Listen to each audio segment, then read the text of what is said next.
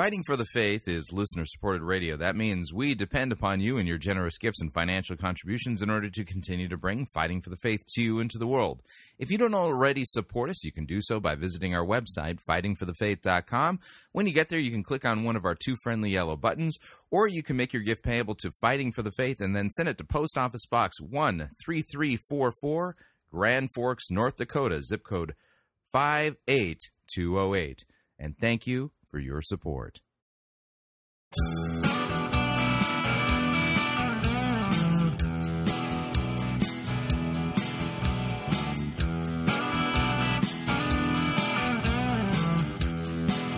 It's time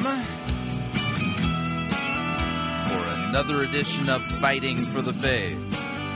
Tuesday, November 17th, 2015.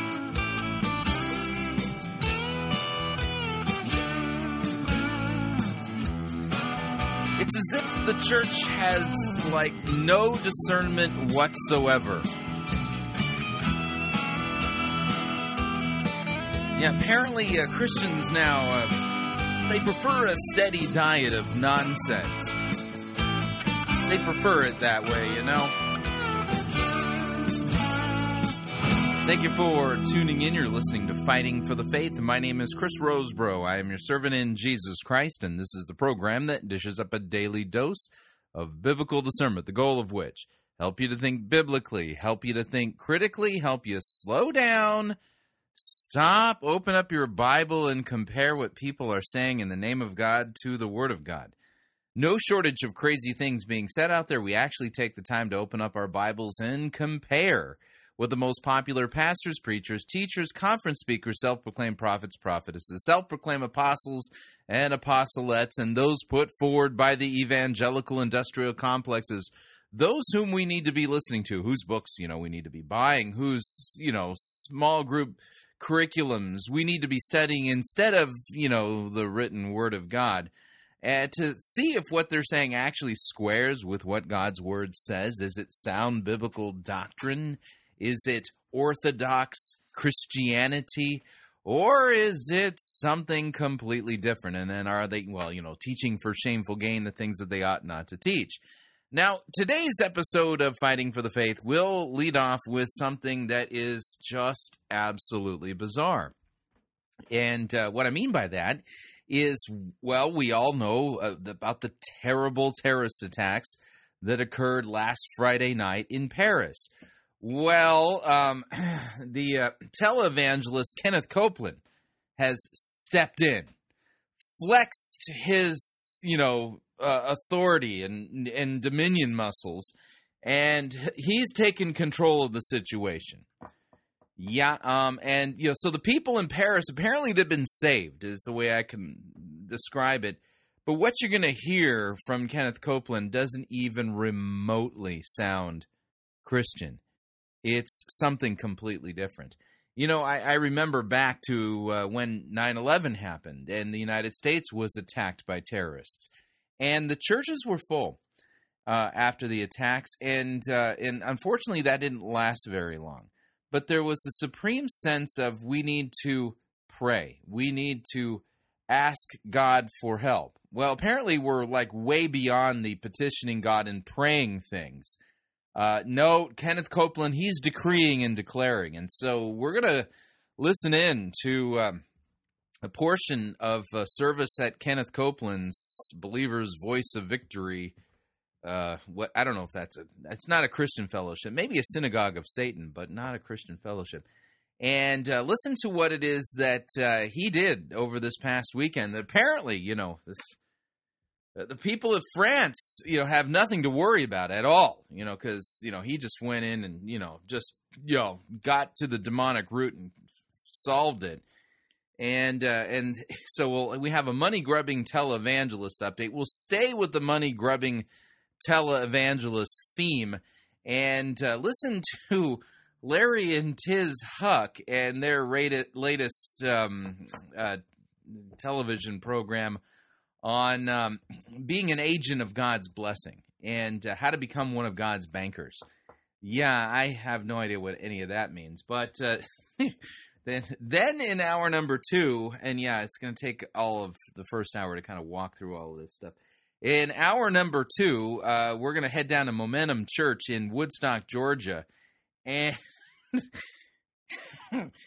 just, I mean, listen to a, you know, a painful sermon is the best way I can put it. Absolutely painful.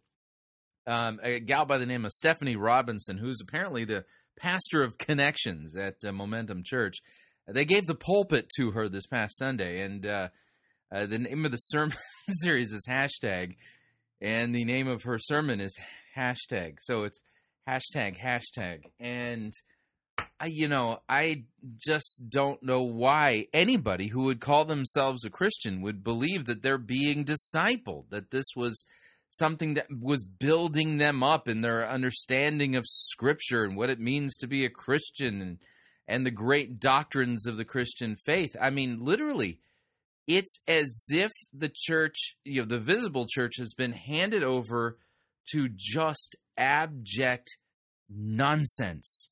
It, you know, if I were to, in fact, I'm convinced that we're, it's gotten so bad that somebody could literally stand up in a seeker driven pulpit, although they don't have pulpits, stand up on a seeker driven stage and go,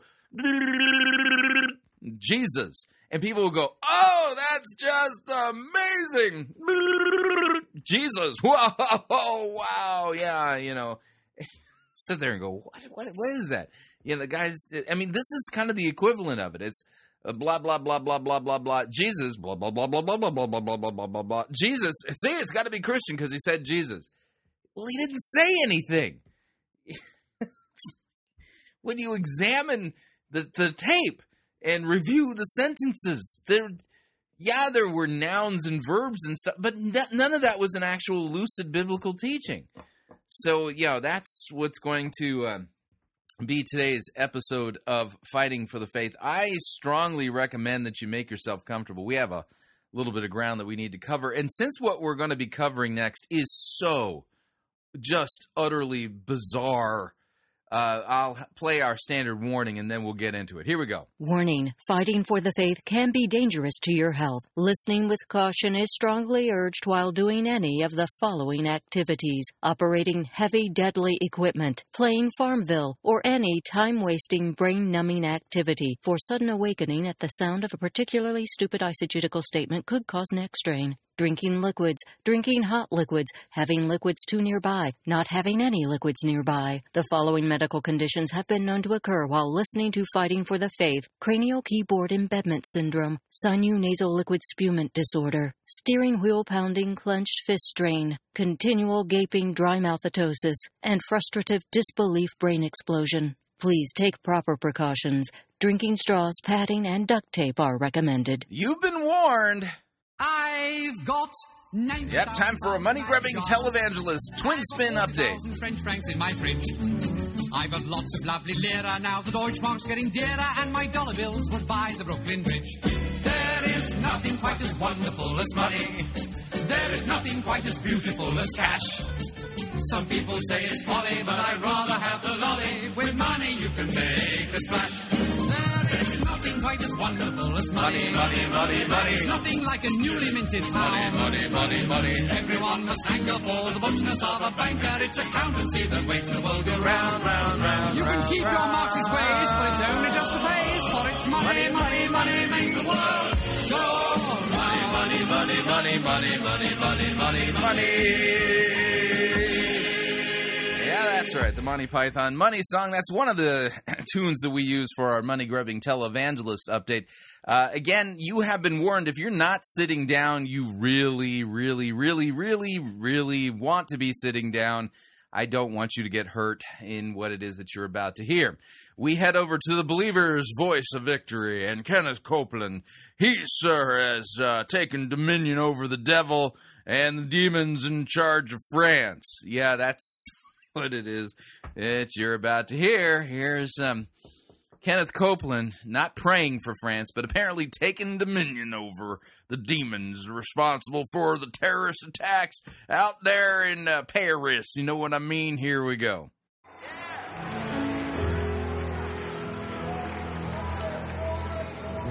Hallelujah. Thank you, Lord. Thank you, Lord. Thank you, Lord. Thank you, Lord. Is there anyone in the building here tonight that is a French citizen, citizen of France? Anyone at all? Would, would, you, would you mind coming up here, please? All right, some woman is coming forward saying that she is a citizen of France. Amen.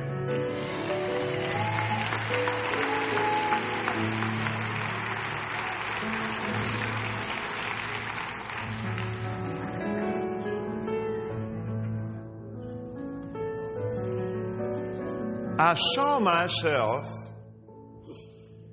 laying hands on someone from France. Notice he claims that he saw someone laying hand, you know, laying hands on someone from France, only after someone from France was actually in the um, in the audience. Uh huh. Right, really convenient for you to say that after the fact. And we're going to believe God and we're going to stop that foolishness that's going over over there right now. Oh, yeah, that's right. You terrorists who've been put on notice. Uh, well, yeah, Kenneth Copeland. He's he's going to stop that foolishness that's going on over there in France. Oh, the, the devil better take notice here. Yeah, he, Kenneth Copeland's getting serious.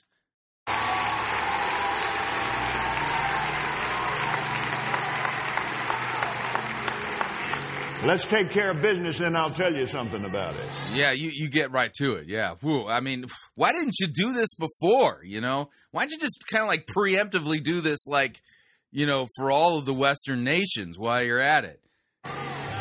Amen. Huh. Well, praise God. Yeah, thank you, Lord. There's your healing right there. Praise God. Uh, apparently, he's uh, giving a healing to uh, this, although she's not manifesting any kind of physical symptoms that I'm aware of. Okay. Now, I'm not. I'm not going to. Gloria, would you would you come and help me, please? Yeah. The, now the next part of it is kind of sets up like a magic trick or something. This is really more along the lines of group hypnosis. Thank you, Lord. I, I want you to hold her hands, Gloria. Now, I'm not going to touch her until the Spirit of God signals me to.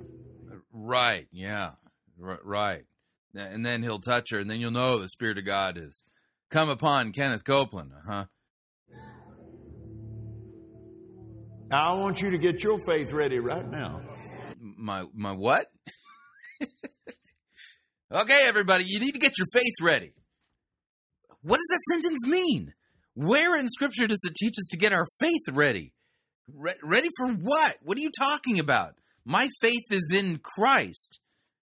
What do you mean, get my faith ready? Like, like putting on some clothes or something? You know, you know.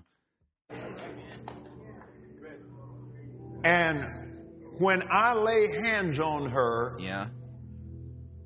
at that moment I will speak the name of Jesus. Right. And when I do, I want you to shout with every fiber of your being because we're going to pull that demon down over there that's pulling that thing. Uh huh. So, uh, so he's gonna say something. The Spirit of God's gonna come on him. He's gonna touch the girl and shout the name Jesus. And if you have your faith ready, then you can tear down the demon that's doing that nonsense out there in Paris. Right. Yeah. And if you believe this, I got a bridge I'd like to sell you in New York. Now, we would have a certain amount of authority because we're in the body of Christ. Uh-huh. And we have brethren over there that are having to deal with this. Yeah. But the Lord said, no, there will be someone there tonight that's from France, and, and he said this will give you complete authority. Do you agree with this? Doc? Oh, I see. So, so somebody from France happened to be at the Believer's Voice of Victory, Kenneth Copeland's, whatever this is, and because you know there was somebody from France there, that means that you know God was telling you know Kenneth Copeland that that's giving them the authority, you know, to tear down the demon that's doing all that nonsense over there in France. Uh huh. Right. Yeah, remember when he took authority over Ebola? Yeah, amen. Hallelujah. Father, we do praise you and thank you. Now, I'm going to note here they're not really praying. Yeah, we'll, we'll get to that in a second.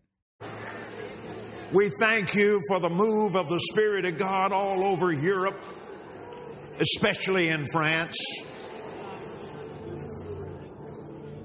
The outpouring of the Spirit of God there is so marvelous. It's just powerful going on. Powerful, yeah. You foul. Uh, now, now the devil's on notice. Uh, now he's speaking to the demon. He's not actually speaking to God. Makes you wonder: was he talking to the devil the whole time? He, okay, so get, well, the the demon's being put on notice, and starting off with him being addressed as "you foul." Okay, we continue. Unclean. Yeah, foul, unclean thing. Yeah. Ruler of the darkness of this world. Uh huh. You don't rule us. We're children of the light. We're born of the light and we wear the armor of light. Well, aren't you precious? You spirit of murder, mayhem, lawlessness.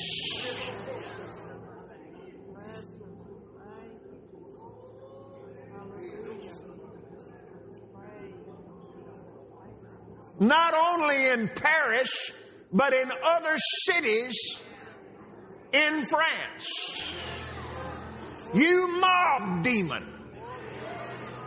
We, as a solid front, this congregation of people and all of us online, thousands and thousands of us, we break your power. Uh huh. we break your power. Really? Uh, uh-huh. You, you think this is going to work? Really? We take dominion over you now. Uh-huh. We take dominion over you now. Really? Yeah, uh-huh. Okay. From your place of authority in the name of Jesus. And then he grabs the woman by the head. Wonder if she's going to fall backwards here. And everyone's shouting, hooping, and hollering and stuff. Um, yeah. So, do you think that this was effective? Yeah.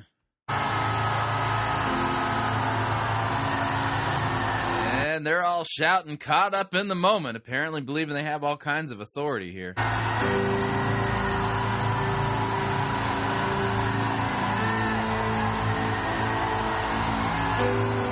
Yeah, let me read a passage of scripture to you from the uh, Epistle of Jude, because I think this uh, actually comes into play. Uh, Jude 5. Now, I want to remind you, although you once fully knew it, that Jesus, who saved a people out of the land of Egypt, afterward destroyed those who did not believe. And the angels who did not stay with their own position of authority, but left their proper dwelling, he's kept in eternal chains under, under gloomy darkness until the judgment of the great day. Just as Sodom and Gomorrah and the surrounding cities, which likewise indulged in sexual immorality, pursued unnatural desire, serve as an example by undergoing a punishment of eternal fire. Yet, in like manner, these people, these false teachers that Jude's warning us about, relying on their dreams, they defile the flesh, they reject authority, and they blaspheme the glorious ones. But when the archangel Michael, contending with the devil, was disputing about the body of Moses, the archangel Michael did not presume to pronounce a blasphemous judgment but he said, The Lord rebuke you. But these people blaspheme all that they do not understand, and they are destroyed by all that they, like unreasoning animals, understand instinctively. Woe to them! For they have walked in the way of Cain, they have abandoned themselves for the sake of gain to Balaam's error. That would be for sure Kenneth Copeland. And they've perished in Korah's rebellion. I think that applies to him too. These are hidden reefs at your love feast as they feast with you without fear, shepherds who feed only themselves. They are waterless rain clouds swept along by winds, fruitless trees in late autumn, twice dead, uprooted, wild waves of the sea casting up the foam of their own shame. They are wandering stars for whom the gloom of utter darkness has been reserved for ever. Uh, we continue.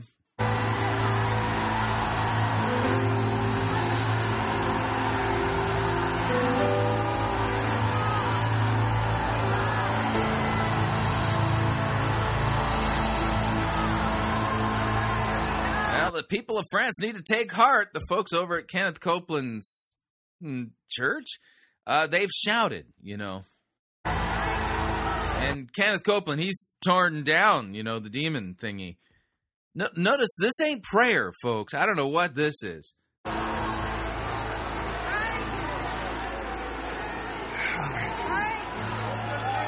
Oh, hallelujah. Yeah, what are you hallelujahing about? You haven't done anything. Hallelujah. Except for shouted out some words, you know. Hallelujah. Hallelujah. Hallelujah. Oh, glory, glory, glory, glory, glory. Oh, wait, there's more. I mean, while we're at it, let's I mean, let's all get a blessing out of this too. Watch what happens next. Thank you, Lord. What are you thanking him for? the Lord. Oh, glory to God. Hallelujah. Thank you. Yeah, everyone's patting themselves on the back like they've done something. They haven't done nothing except for make fools of themselves. What they should have done is get on their knees and petition and ask God to help us and to pray for our enemies. By the way, scripture is very clear on this. We as Christians are to pray for our enemies. And that means to pray for those who are in bondage to Islam and those who are in ISIS, which is a demonic religion, folks. To pray for them, pray that God opens their eyes, pray that God sets them free, pray that God brings them to penitent faith in the true Jesus, and that they would reject the teachings of Muhammad and Allah and be forgiven for their sin and their rebellion and their murder. That we are to pray for them. Yeah, he, he haven't done that. He's just decreed and declared that he has dominion over some foul spirit thingy and claims that he's torn it down. Uh huh. Thank you, Lord. Now, this moment uh, while we're in the, this place. Yeah, yeah. There's more. You, you, get some free Ginsu knives with whatever he's done too. You know, in, on this this spiritual place here. Yeah, and take dominion over any incident in your family. What? Pastors over any incident that's going on in your church right now. Uh, so, so start taking dominion and authority because of all the spiritual stuff that's happening right now. Yeah, just take quick, take dominion and authority, capitalize on this moment, whatever it is, and start you know decreeing and declaring dominion over things. This isn't prayer. This is the opposite of prayer. No one has actually humbly asked God for any help whatsoever.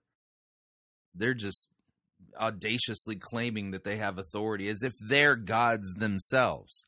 Take this moment. You, you, see, there's, there's something about corporate faith. I mean, one put a thousand to flight, two put ten thousand to flight in, in the realm of the spirit. Out of context.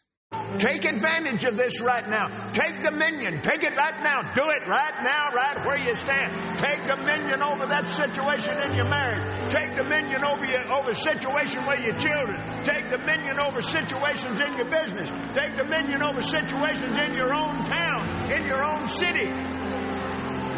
Amen. Don't put up with that.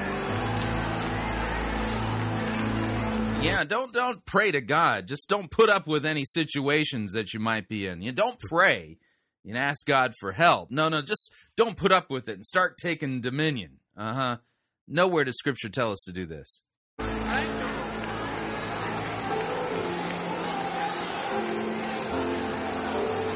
Thank you, Lord. Thank you, Lord.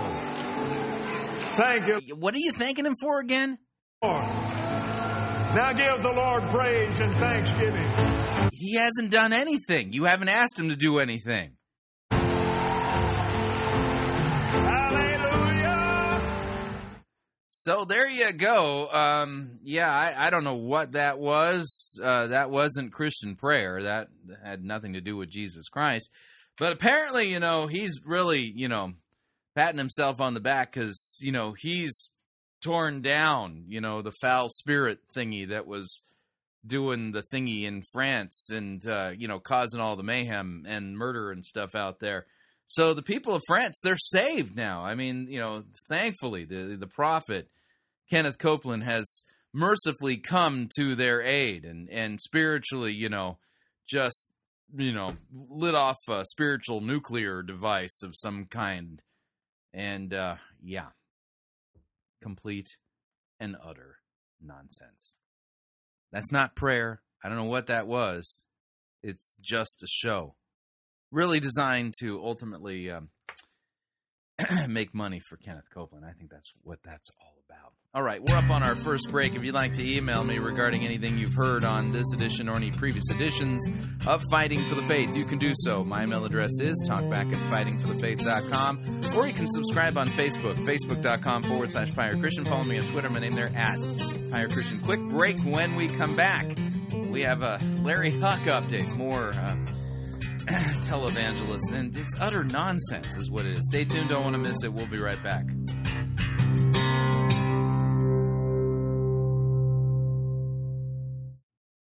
Jesus did not die for your 401k. You're listening to Fighting for the Faith.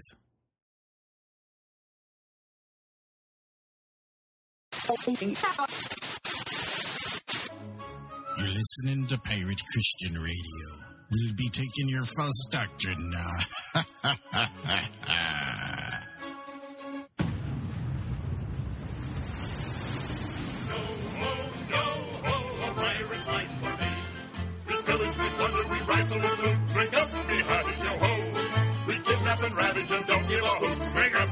it's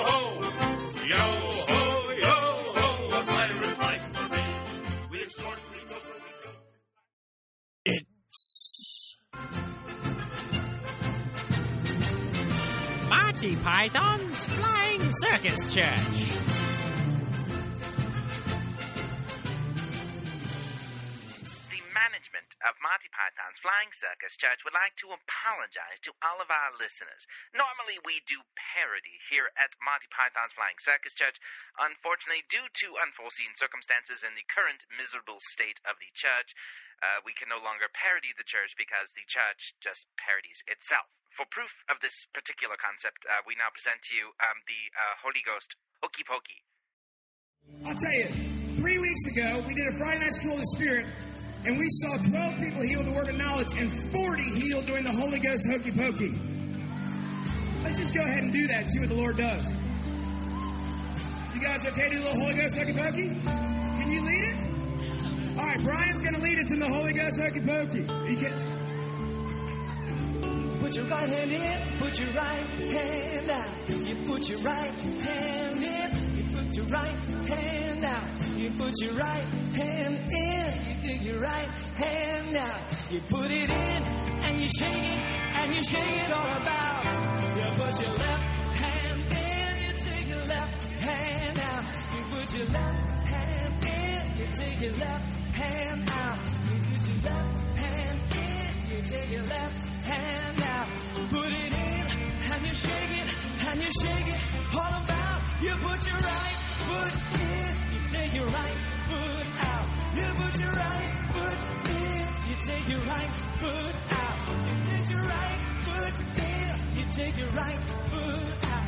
Put it in and you shake it and you shake it all about. Oh, you put your left foot in, put your left foot out. You put your left foot in, you put your left foot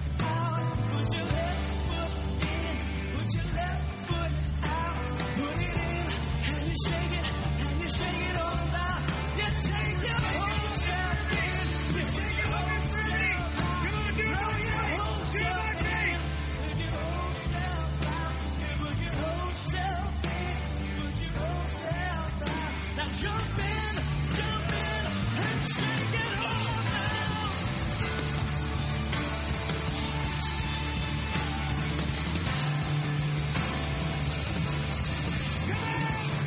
Uh,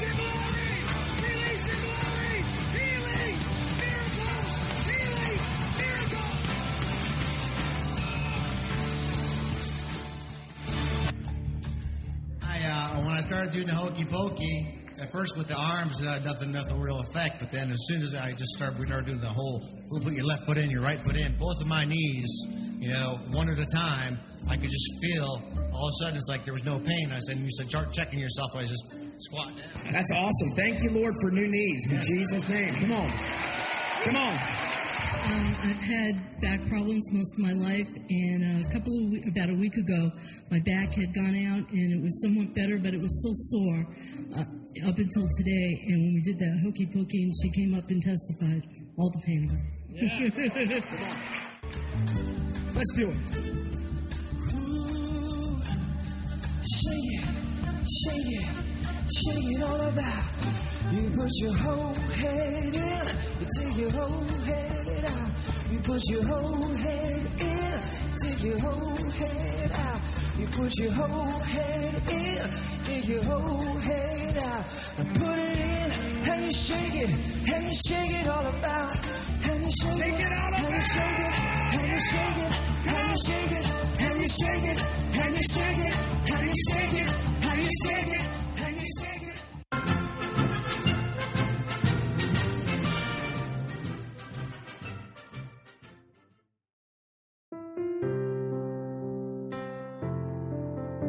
This is Dr. Curtis Leins.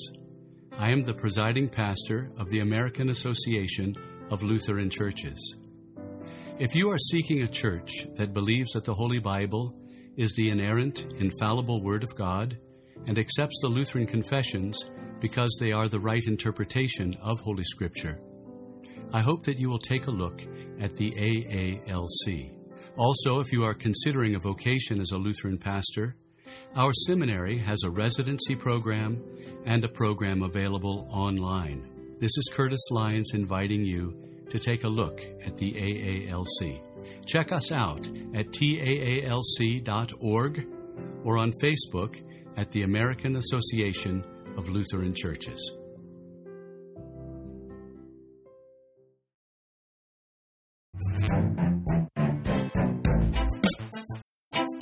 Every summer for the past 15 years, youth have been immersed in the waters of their baptism at Higher Things conferences. On January 2nd, we invite college students and young adults to the campus of Concordia University, Chicago for an evening spent drinking from the fire hose of the gospel. This unique Higher Things Lutheran Unconference will begin with a service of Vespers and end with evening prayer. In between, seven incredible Lutheran pastors will take the stage for just 20 minutes each. A sit-down dinner will be provided with a Q&A session with a speaker panel. Registration is just $100 per person. Go to higherthings.org for more information. That's higherthings.org.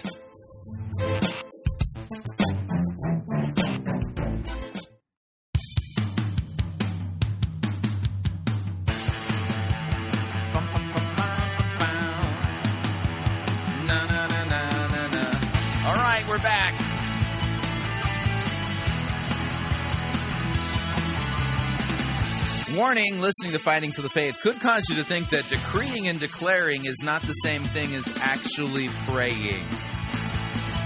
Because it's not.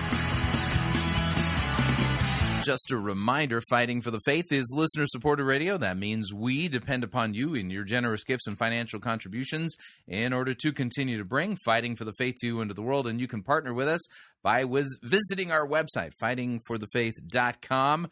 When you get there, you'll see our two friendly yellow buttons. They're like right there, right in the middle of the page. And uh, click on one of them. One says donate, the other says join our crew. When you're joining our crew, you are basically agreeing and signing up to automatically contribute on a monthly basis a, a different, you know, a, a, money amount. Okay, lowest rank, and you can choose your rank. Lowest rank is Powder Monkey, and we're looking for 600 new Powder Monkeys. If fighting for the faith has been a benefit to you, helped you understand sound biblical doctrine and teaching, has uh, opened your eyes and set you free and comforted you with the gospel and, and what the Bible really does say, then uh, please partner with us by joining our crew. And the lowest rank is Powder Monkey at nine ninety five a month. Next is Gunner's Mate at twenty four ninety five, Master Gunner at forty nine ninety five, and Quartermaster at tw- at ninety nine ninety five.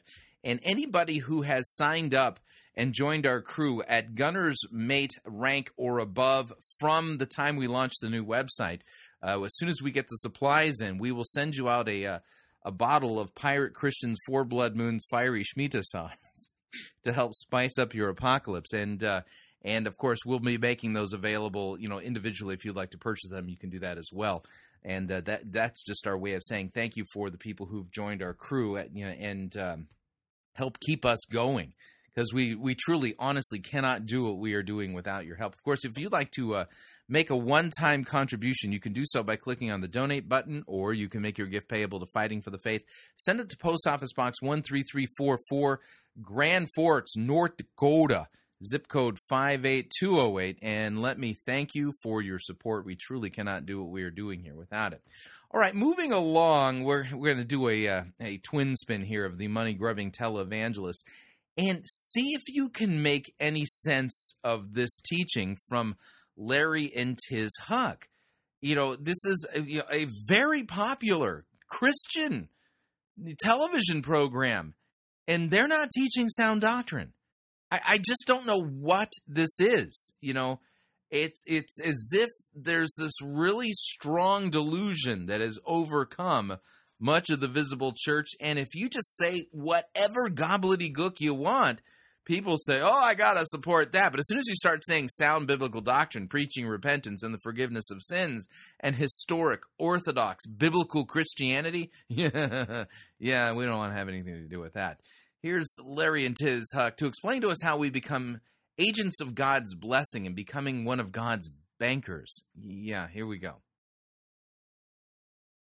Hi, everybody. We're Larry and Tiz Huch, and welcome to today's broadcast. You know, someday we all look forward to this happening that we're standing before the Lord, yeah. and He looks at us and He says, Well done, Yep. Thou good mm. and faithful steward. Well, um, servant.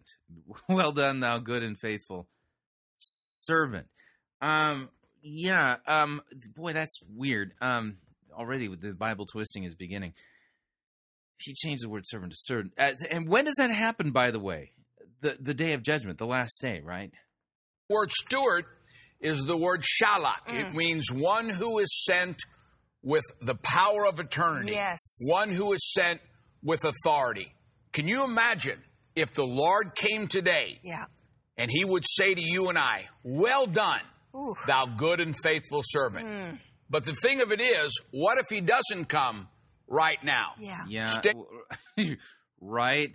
This Tiz and I are going to show you how today yeah. the Lord can say to you, well done, mm. thou good Man. and faithful servant. And not someday the yeah. reward will come, yeah. but today when we do what God tells us to do. St- uh huh. So not someday, but when today, you know, you can get the uh, the um the reward today. I had no idea that that's how that works. Okay, this is going to be interesting for sure. So let me fast forward because from that point on, they uh, they go through the you know the the music and the credits, you know, to kind of lead into the program, and then they get back into the teaching. So here here we go. We continue with Larry and Tiz Huch on the other end of that.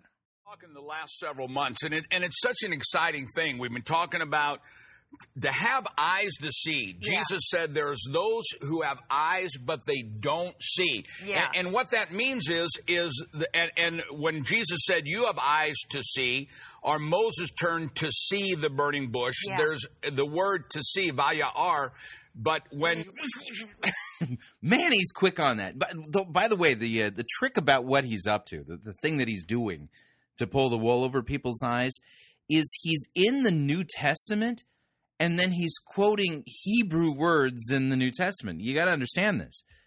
God the Holy Spirit inspired the New Testament to be written in not Hebrew, in Koine Greek. And so, you know, when he sits there and he says, we need to look at this Hebrew word, and then he's quoting a New Testament passage, he's engaging in a fast one. And boy, he just slips in and out of this so quickly, it's hard to catch. By the way, a good, and- well done, good and faithful servant, Matthew 25, 23.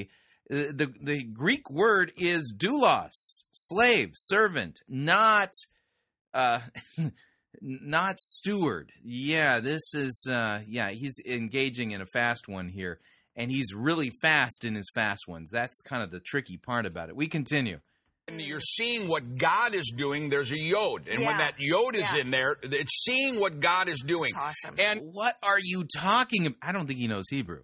such an amazing thing and and and it excites me so much to tell people about the four blood moons about Yes. being in the year of Shemitah. Ah. By the way, real quick, we'll do a little bit of cleanup work also here before I forget because he goes so fast. It's like the machine gun of of false teaching. Man, uh, when Jesus says the one who has eyes to see and ears to hear, yeah, there's a context in which that is appearing, and it has nothing to do with you know whatever it is that Larry and Tiz Huch claim that they're talking about. Uh, we'll start at Matthew 13. I'll start at verse 1 and we'll apply our three rules for sound biblical exegesis, which are context, context, context. Because I want you to see the context in which this appears. Sorry, I'm having a hard time keeping up. I mean, this guy just, it's like it's happened so fast. Anyway, he says, that same day, uh, Matthew uh, 13 1, that same day, Jesus went out of the house and sat beside the sea, and great crowds gathered about him. So that he got into a boat and sat down, and the whole crowd stood on the beach, and he told them many things in parables. See, up to this point, Jesus was speaking plainly, but he's receiving opposition to his message and to his person. And so at this point, Jesus' solution is that now he's going to teach them not openly and not plainly. He's going to teach people in parables. So he told them uh, many things in parables, saying, A sower went out to sow, and as he sowed, some fe- seeds fell along the path, and the birds came and devoured them. Other seeds fell on rocky ground where they did not have much soil and immediately they sprang up since they had no depth of soil. But when the sun rose, they were scorched, and since they had no root, they withered away. Other seeds fell among thorns, and the thorns grew up and choked them. Other seeds fell on good soil and produced grain, some a hundredfold, some sixty, some thirty. He who has ears, let him hear. And the disciples came to him and said, Why are you speaking to them in parables? And he answered, To you it has been given to know the secrets of the kingdom of God, but to them it has not been given. For to the one who has, more will be given, and he will have an abundance. But from the one who has not, even what he has will be taken away. This is why I speak to them in parables, because seeing they do not see, hearing they do not hear, nor do they understand. Indeed, in their case, the prophecy of, Isaiah is fulfilled. You will indeed hear, but never understand. You will indeed see, but never perceive. For their this people's hearts has grown dull, and with their ears they can barely hear, and their eyes they have closed, lest they should see with their eyes, hear with their ears, and understand with their heart, and turn, and I would heal them. So, what Larry Huch did in quoting Matthew 13 out of context is try to create the impression that, you know, he's the guy who has ears to ear, eyes to see, and ears to hear. And because he's got these mysteries that we're supposed to understand so that we can apply, so that Jesus will say to us right now, Well done, good and faithful servant, so that we can receive the rewards from God now. Which is, you know, this is just all just utter nonsense. But we continue. about going into the year of Jubilee. Because God doesn't want any of us to miss out on His blessing. And I believe. Oh, yeah. See, God doesn't want any of us to miss out on his blessing. You know, Shemitah, Jubilee, four blood moons. Yeah, which, by the way, those have all passed. Um, we're no longer in a Shemitah year at all. Uh, four blood moons, history. Yeah, it's done. It's, it's, it's over. And you want to know what happened? Nothing. N- absolutely nothing happened. But Larry Huch hasn't been teaching doom and gloom. He's been teaching that you know this is an opportunity for you know the portals of of heaven to open up and and this this amazing blessings that'll come. But you got to give him money because that's really what he's into. Thousand percent that this is is launching us in. We don't know tis when the Messiah is coming. Yeah. But it's launching us into the time of the Messiah, right. where there is going to be the windows of heaven opened up. There's going to be financial change, Amen. where Yeah, financial change. Yeah.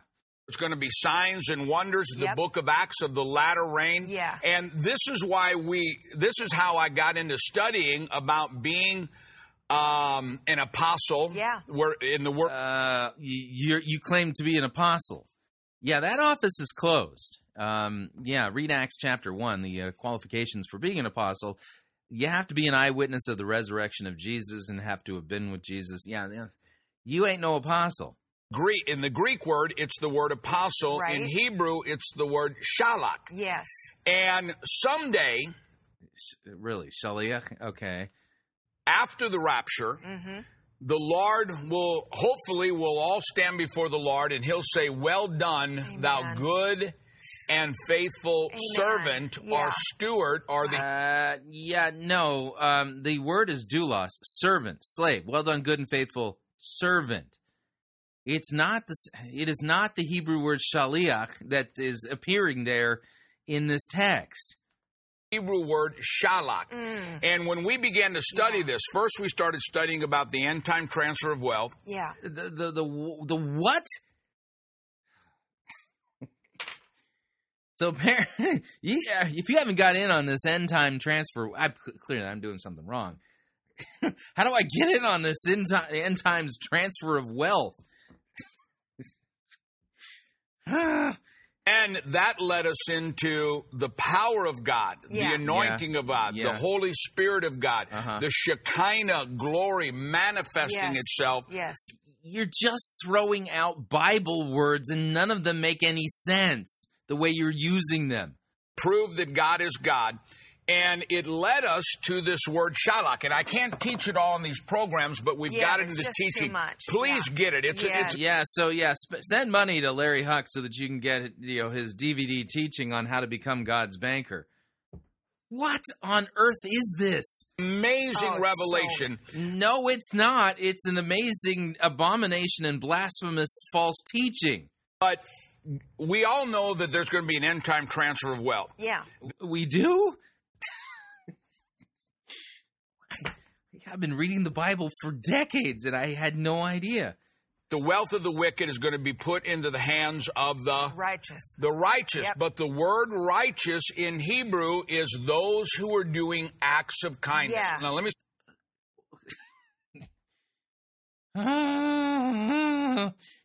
this is so weird.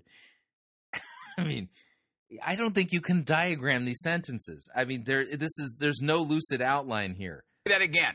You and I know this, and most of you know this. Right. But for those of you that don't, listen, li- listen. This is why we study the Bible through the eyes of a Jewish Jesus. Uh, you claim that's what you're doing, but far from it. I actually know Hebrew and Koine Greek, and you are not actually doing what you're claiming. This is nonsense. When Jesus said, Don't you worry about what you're going to eat, what you're going to wear, where This is from the Sermon on the Mount, yeah? you're going to live. Don't you Yeah. worry about that. Yeah. That's what Gentiles, that's what those who have no covenant Yeah. worry about. You and I who know the Lord, you and I who know the seven places that Jesus shed his blood, What? Understand that we have a blood covenant Yeah. with God, and those of us who are in Christ Yeah. are heirs to the promises Amen. of Abraham, Yep, right? yep. Okay, so when the Lord says, don't, we're not to worry about what we're going to wear, what we're going to eat. We're not going to worry about how we're going to survive. Right. But then he says something very Hebrew, very Jewish, that most Gentiles don't understand. Jewish Jesus says, mm-hmm. Seek ye first the kingdom of God. And what that means is, as we know, find out what God is doing. Yeah.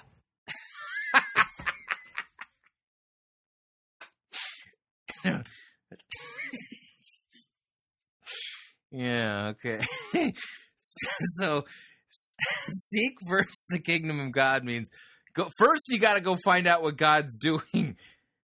What does that even mean? I know that I know that uh, that was actually a, a- a phrase made popular by Henry Blackaby. Go find what God is doing in the world and then join Him. You, you uh huh. So, so I, I'm supposed to launch. What what is God doing? I, I have no idea. What is what is He up to? Uh, How am I supposed to find out? Do I look on the internet, Google it?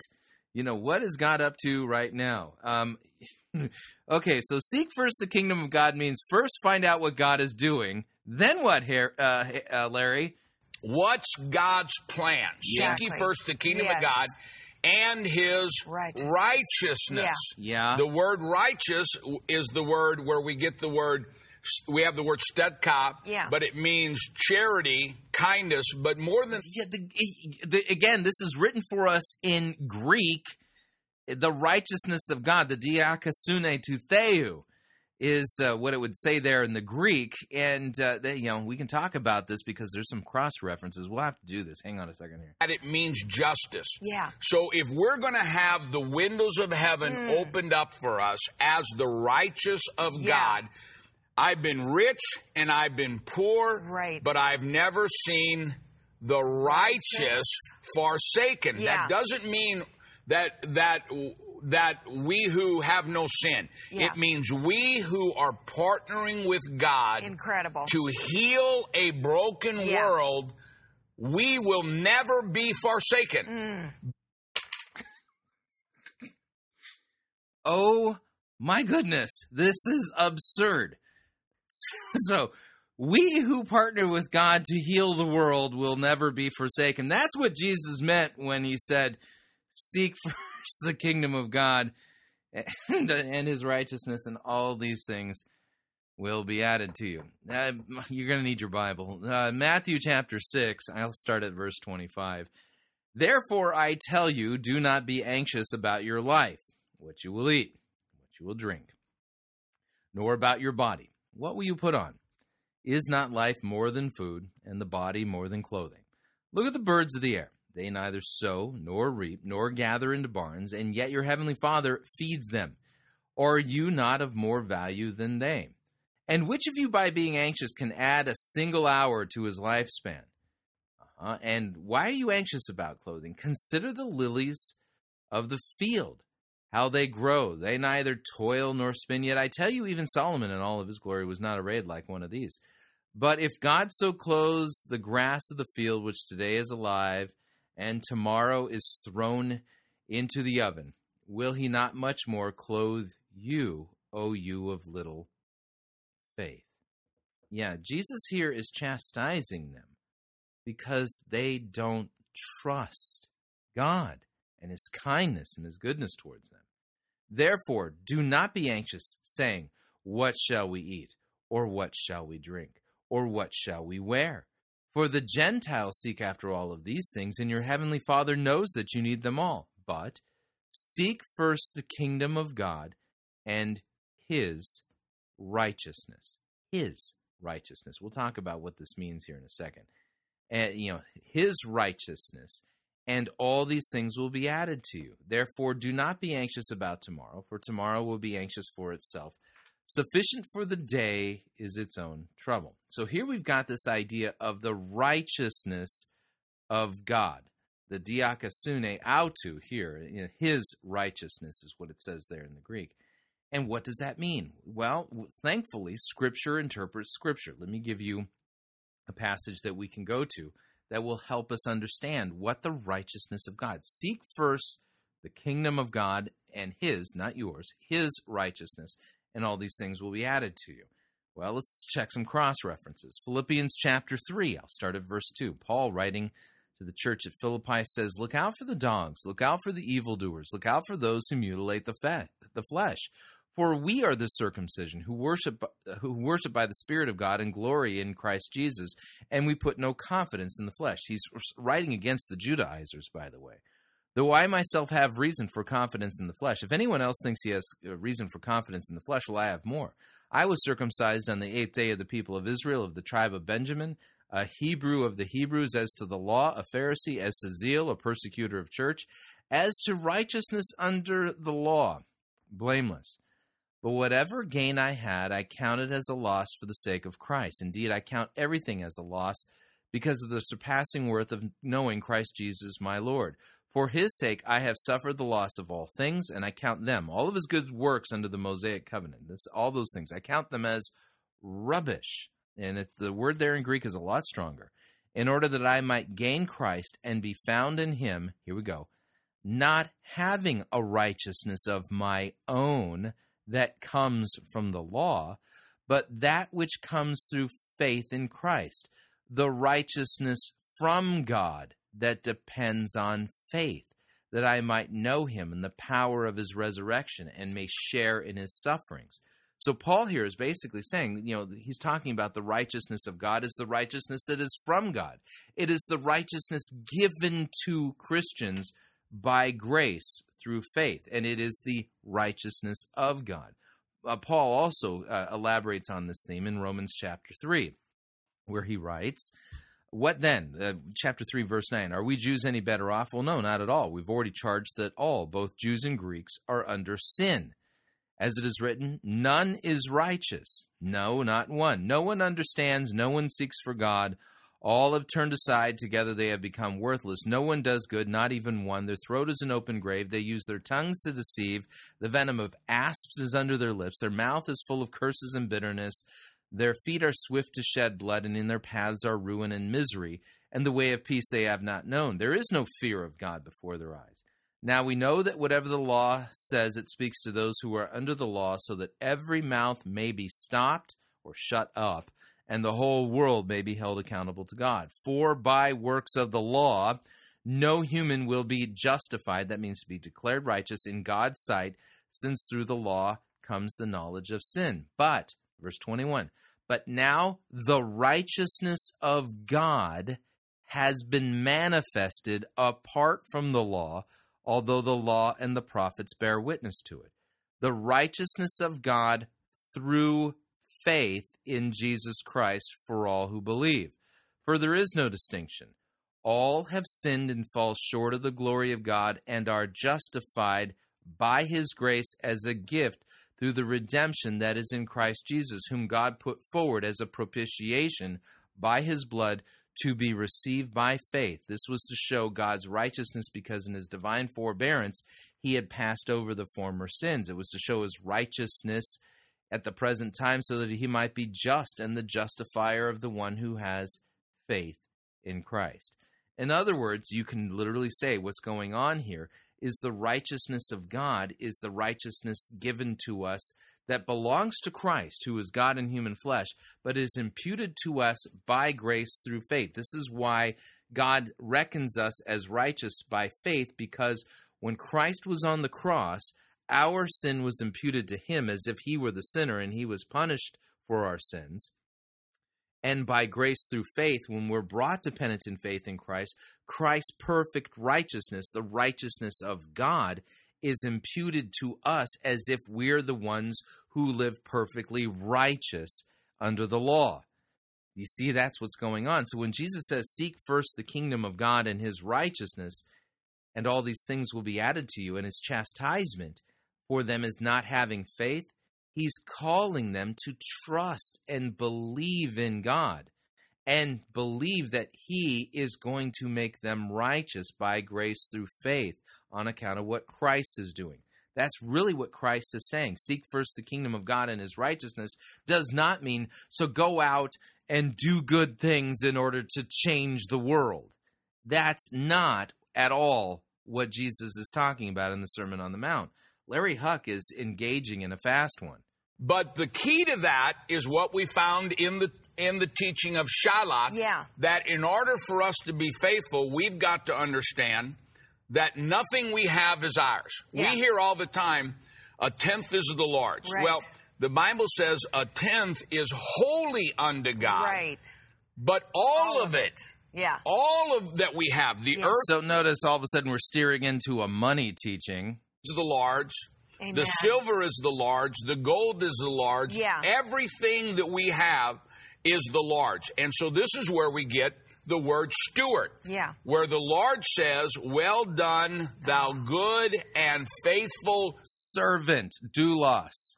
Steward, Amen. or the Hebrew word shalak. Yeah. Yeah, no, Jesus didn't use the Hebrew word shaliach there. He used the Greek word doulos. That's what the Holy Spirit inspired. You're tr- changing the words of the Lord. One who is an agent, one who has the power of attorney. And, Hmm. and, and I know you've got something to share, but let me share this. How important is it that we are faithful stewards? Yeah. Nothing that we have is ours. Right. My Right. life is not my own. Yeah. It's been bought with a price. Yes. How important is it Mm. that we are faithful shalaks? You're not being a faithful steward when you're changing the words of the Bible. Yeah. faithful agents, Yeah. faithful stewards. The whole reason the world is a mess Mm. Yeah. is because Adam and Eve were not faithful shalaks. Failed stewardship. Failed How about rebellion against God's covenant and commands? stewardship. And so when we realize that the Lord is saying to us, Yeah. someday He's going to say to us, Yeah. Well done, thou good and faithful steward. Well done, thou good and faithful shalak. Yes. One who is sent by another. Yeah. Jesus says, As my Father sent me as a shalak of Yes. heaven, Yeah. now I'm sending you. Mm. And if we're going to see the windows of heaven opened up, if Yeah. we're going to. if we're going to see the windows of heaven open up like right now temporal blessings plopping out of heaven right onto your head you know it's going to be raining gold in your in your bedroom See salvation come on our friends and our family. Yeah. If we're going to see the anointing of God, God brings us opportunities Yes, he does. to make a difference Yes, he in does. the world. And so are you making a difference in the world with the opportunities that god's given you if not you can't open up the windows of heaven and get blessings you know we are faithful Yeah. in that which is little. Yeah. If we are faithful agents of God, Yes. Jesus came to heal a broken world. Amen. He sends us.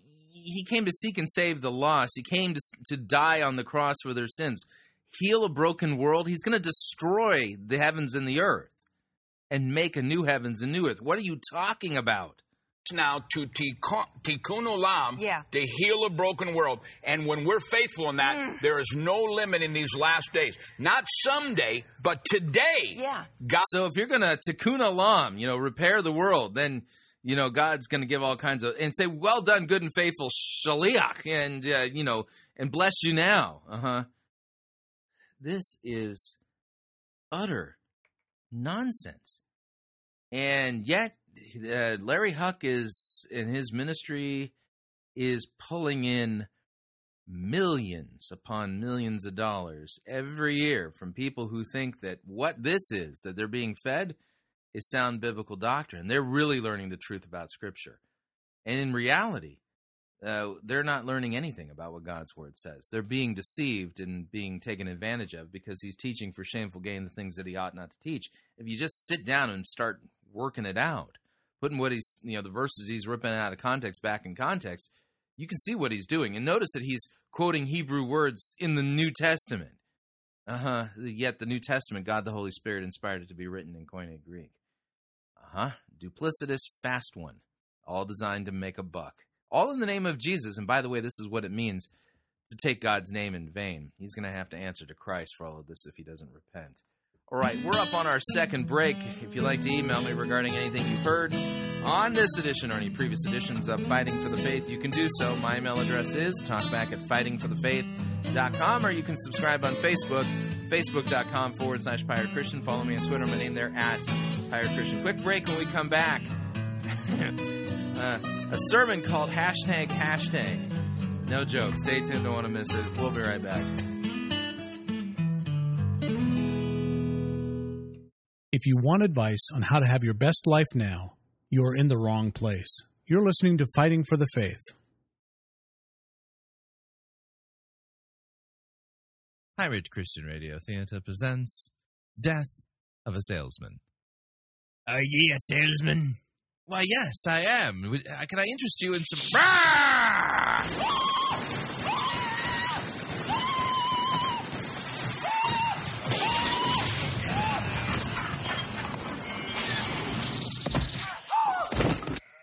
You're listening to Pirate Christian Radio. Hi, Chris Rosebrough here to talk about our longtime featured advertiser, Cheapo Air. Doesn't matter if you're traveling for business reasons or for pleasure.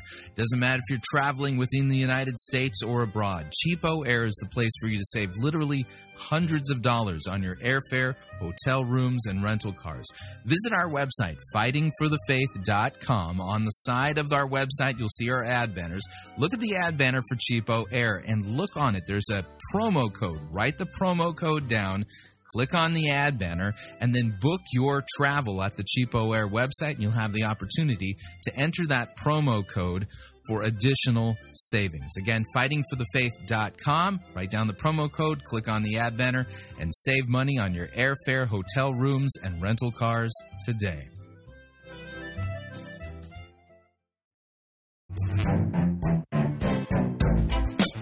On January 2nd, college students and young adults are invited to Concordia University, Chicago for an evening drinking from the fire hose of the gospel. This Higher Things Lutheran Unconference starts and ends with worship. In between, seven incredible Lutheran pastors will speak for just 20 minutes each. Dinner will be provided with a Q&A session. Registration is just $100 per person. For more information, go to higherthings.org.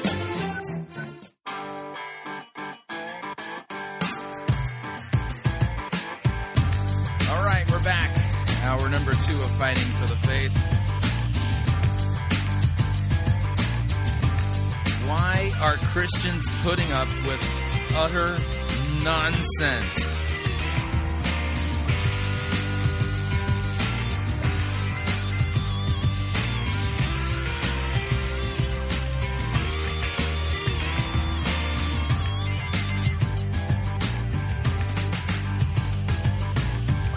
Let's do this right, though. Hey, ho!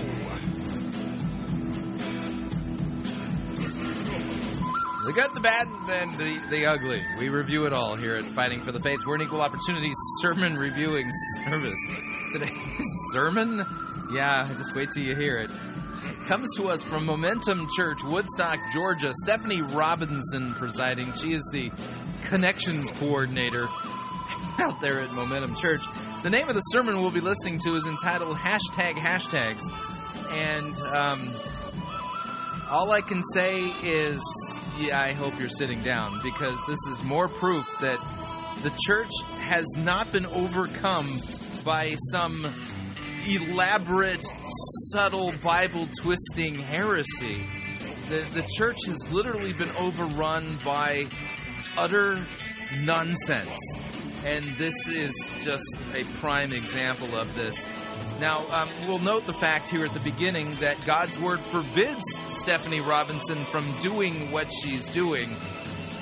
It's clear, though, the way she handles the biblical text is, is that she's into the, and she's well trained in the what does the Bible mean to you hermeneutic, which is no way of arriving at biblical truth. So I think you kind of got the idea. Let me go ahead and back off on the music. And without any further ado, here's the sermon hashtag hashtags. Stephanie Robinson, Momentum Church. Here we go. Good morning. We could all just watch that one more time and go home. Like, I thought that's hilarious. Oh, well, welcome to the first week in the hashtag hashtag series. We are so glad that all of you are here today. Um, my name is Stephanie Robinson. I'm the connections coordinator here um, at Momentum Church, and so I'm probably the person that you got an email from. It was your first time here. I heard a story recently that I didn't know. Um, someone told me that I followed her to her car in the parking lot because I didn't get to see her before she left. If I did that, I'm sorry to creep you out. It was not my intention. I am just really, really glad that you are here today. I love our Momentum family, and I want everyone to be able to be a part of it. Note: Do not follow people to their cars. That's hashtag weird. Um, hashtag weird. Yeah, what what I'm hearing is hashtag weird for sure. Um, we continue. But anyway, um, I very much enjoy social media.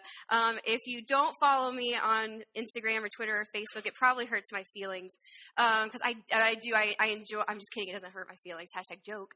Um, but I really, I really do enjoy it. I love hashtags mostly um, just for fun. I don't really like follow any like how you're supposed to use them. I just think it's hilarious to hashtag like really weird things, and I enjoy watching things that are kind of or like seeing things that are funny. Why should I care if you like social media or not? Are you like trolling for a date from you know by you know some guy in the audience? I mean, are you going to tell him you're a Scorpio too? You know, and you like long walks on the beach? what is this? Um, so I wanted to share with you a couple of my favorite hashtags. Um, this first one, I lost it. Um, I don't know how to respond to compliments. A guy once told me my hair looked nice, and I responded, "Thanks, I grew it." Hashtag why I'm single. Those I find so funny. This next one is especially um, something that I can relate to. Pop rock cat litter? Hashtag why don't they make that? Oh, and if you and everyone who owns cats in here laughs, and everyone else is like, Hashtag maybe this is why God's word forbids women from doing what she's doing right now. like, oh, you shouldn't do that to cats. It's because you don't own cats. You don't understand. Um, hashtags are funny. I love um, people who are just able to poke fun at themselves, like on Twitter and stuff, especially white girls, because I am one, so I can say that. Um, this first one is they've taken a skeleton, like one of the ones they use in like nursing school, and they make her do really white girl things, like stereotypical white girl things. Like I can't even. Um, hashtag I can't even. Hashtag literally on the mug. I think I said I can't even on someone's Facebook yesterday. So as I say this, I realize I'm also making fun of myself. Uh, I can't even. what is this? What? This is a sermon? Um, so this next one is um, her at the spa. Hashtag spa day. Hashtag vegan. Hashtag gluten free. Uh, hashtag self care selfie. Hashtag beauty tips. Um, and this next one is also something you'll see me do often if you come by my office. Uh, hashtag dead tired. See, uh, it's funny because she is a skeleton. Ah, ah, yes. Hashtag selfie. Yeah, social media humor, you know, nothing beats it. Hashtag insta cute. Hashtag kiss the Mondays. Hashtag give me more of that Starbucks. So anyway, I love this one. I think it's funny. I love to find little gems like this on the internet. This next one is a girl has taken a Barbie doll and she has put it in all of like these stereotypical like hipster sort of situations. So this first one is one of like a camera and a coffee cup and it's like from top. Everyone has this friend, right? Does everyone have this friend that take, is like really trendy that you wish you are? I have this friend, coffee check, camera check, hashtag let's go somewhere. Lots of fun hashtags. I don't hashtag this much, and that's how I know I'm not cool, is because I don't use that many hashtags. Um, but I think that they're really funny. And as I'm looking through this, I'm like, I feel like I have seen these pictures before. Like I recognize these pictures from somewhere. And I started realizing it. I have a friend who her name is Mel, and she's fantastic. Um, like my little sister, I love her so much. And so I start looking through her pictures and realize they are the same. So this next picture is her coffee cup and her camera um, on the table, and I was like, oh, that's eerily similar. As I started looking through more of them, they got creepier. So this next one is hers next to the Barbie doll, and I was like, oh, that's Mel. Someone is following you. Hashtag shop local. Hashtag Mun Living. And then the next one is like all of their clothes laid out on their bed. And I was like, oh, they're the same person. And then this last one got me. I was like, you have got to be kidding.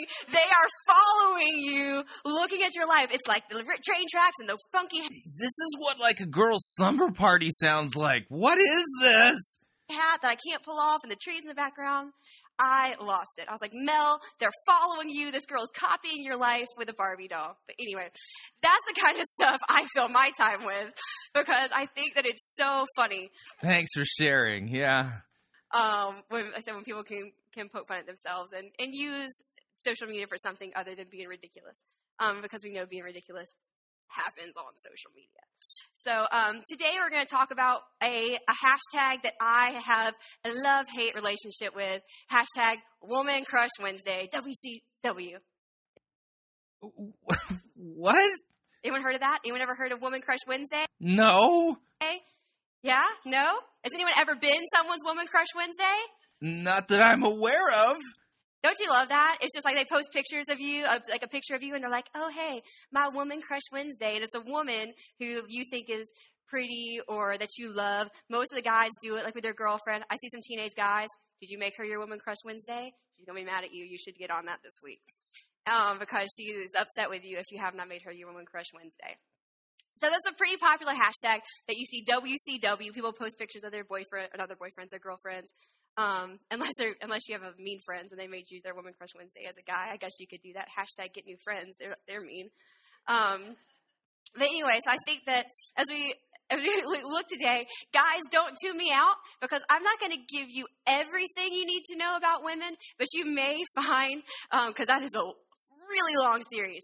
Um, but we are going to talk about some The, the your, your goal, your your objective in this sermon is to tell the guys about things they need to know about women.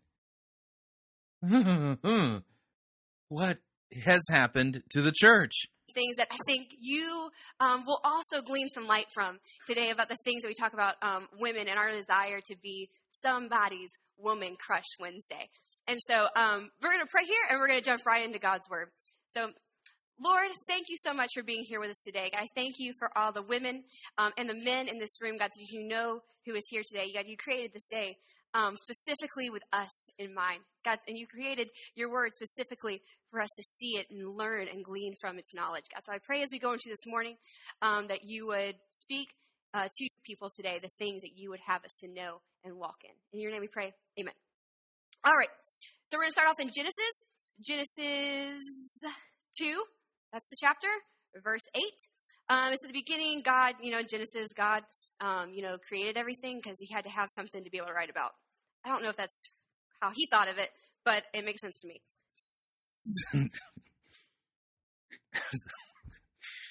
so the reason why God created everything is so that he would have something to write about. Makes sense to you.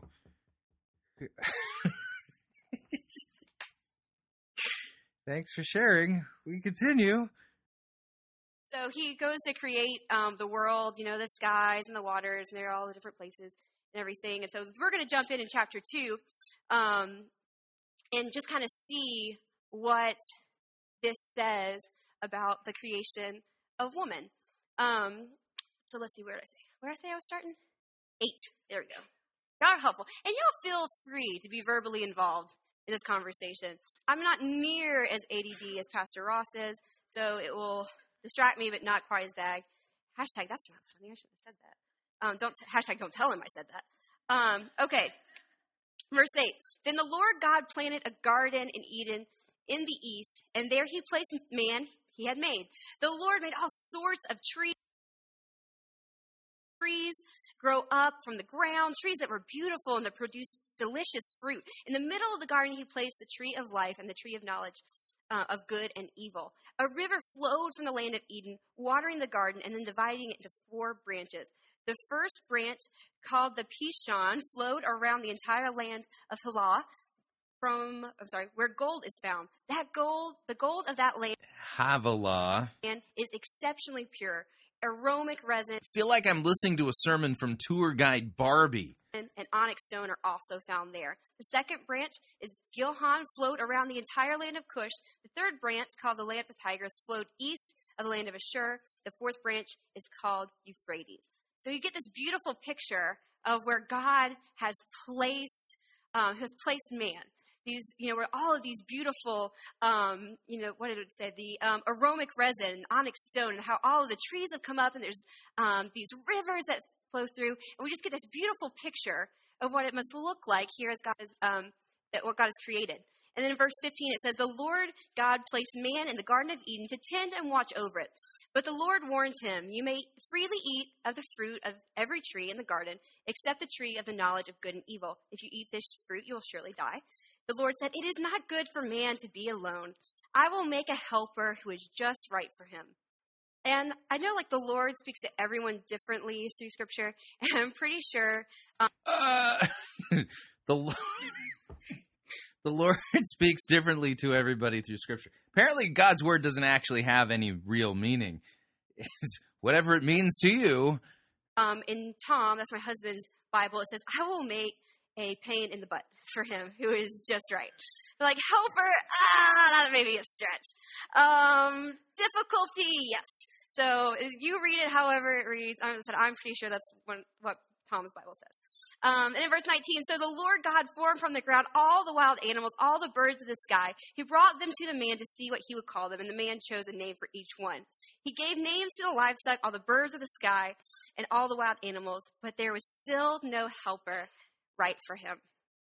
So the Lord caused the man to fall into a deep sleep. While the man slept, the Lord took out of the man, or one of the man's ribs, closed up the opening. Then the Lord made a woman from the rib and brought her to the man. At last, the man exclaimed. If you are husband or boyfriend to anyone, you may go ahead and clap for that. No? You better. Oh my gosh, hashtag in trouble. At- uh, uh, um, why am I clapping and why are you giving me a guilt trip for not clapping? What just happened? At last. At last. Helper. So as I'm looking through and I'm reading through this, uh, before we get to the uh, last part, I'm looking at um, the scripture where you see all of these things that God has created. This beautiful garden, um, all of this, just so much life um, that He has created, and beauty, beauty in this life that He has created. But He looks at it and He said, oh, This is incomplete. This is missing something. And with His crowning glory, He makes a woman wow, like that should speak to us as women and should speak to you as a man. But it should speak to us as women of what God has created us to be, the value that He has given us as women. That of all of these things, but ladies, next time you see a sunrise and all of its beauty, I hope you look at it and say, without me, this is not complete. Oh, uh, uh, uh, yeah, sunrises are not complete without women. Yeah, I think that humanity, man and woman, complete the species there. Um, yeah, of mankind. Wow, is this bad? Whoa. God looked at the mountains that He made. He looked at the rivers that He made, and He said, "Something is still missing." No, that's not what happened. Um, Adam looked at creation and found that there was no helper suitable for him and god you know made yeah wow yeah i don't think she's um the connections um person there at momentum churches actually studied biblical hermeneutics. Oh boy. And it was a woman. I thought what a neat picture um to see even the, from the beginnings of the earth that god puts value on woman and the, who we are and what we bring to this world. Um, and guys, like I said, I do not want, I don't want you to be lost in this because again, I think that there is a lot here. Um, we were about to look at the characteristics of women and the things in our lives that we desire and that we long for um, that directly reflect the character of God, which is weird because a lot of times we, we think of the Lord, we have like these um, masculine like pronouns and stuff we associate with him. But really like, we reflect as women so much the the character of god. And and and men you do the same but in that masculine way. But together as they come together it's a beautiful beautiful picture. Um, if you haven't had the chance to read the book captivating ladies i would very much suggest that you read it. I have a copy. I would love to let you borrow. Um, and in this book it walks through you want me to read the book captivating ladies? Mm-hmm kind of the characteristics of God. I just want to highlight a couple quick things um, that I, when I read this book, I thought it gave me a good perspective on how we as women um, reflect the the characteristics of God. So we're just going to look a couple of those real fast. Um, the first is to be an irreplaceable part of an adventure. Um, so the important thing about women is that they're an irreplaceable part of an adventure Right. Says no biblical text anywhere. How are you getting that? we all kind of want that, right? Like we all want to be part of something exciting that's happening.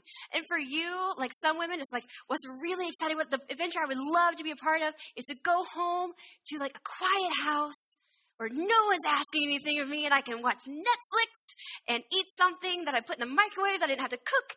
And like that is an awesome, awesome idea of an evening for you. You love that. Like that is like the best adventure is like one that or one that you can read in a book. Right. The adventure of eating comfort food while watching Netflix. Uh-huh.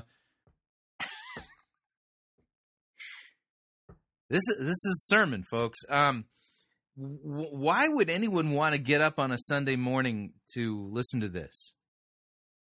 How is this uh, accomplishing the discipleship task? Go and make disciples of all nations, baptizing and teaching all that I've commanded, huh? Yeah, we're, we're, this is not discipleship. I don't know what this is. It's a train wreck for sure, but I, I have no idea what this is you can sit in the warmth of your home and just read that book, and that is exciting. That's something you would love to do. And other women you're like, man, I love.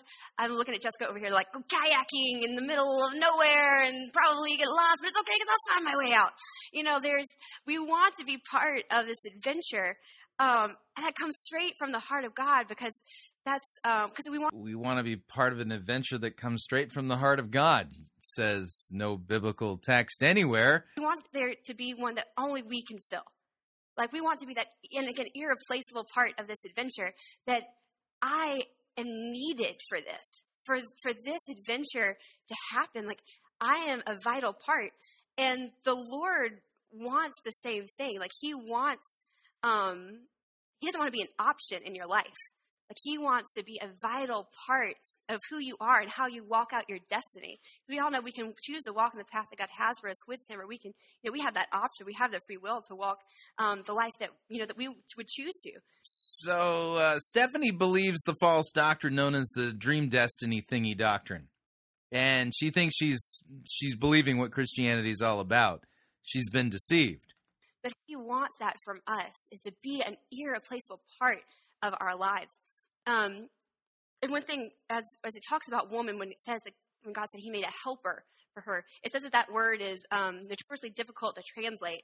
Um, and the word that it translate, translates out as is Izar Kiningdo.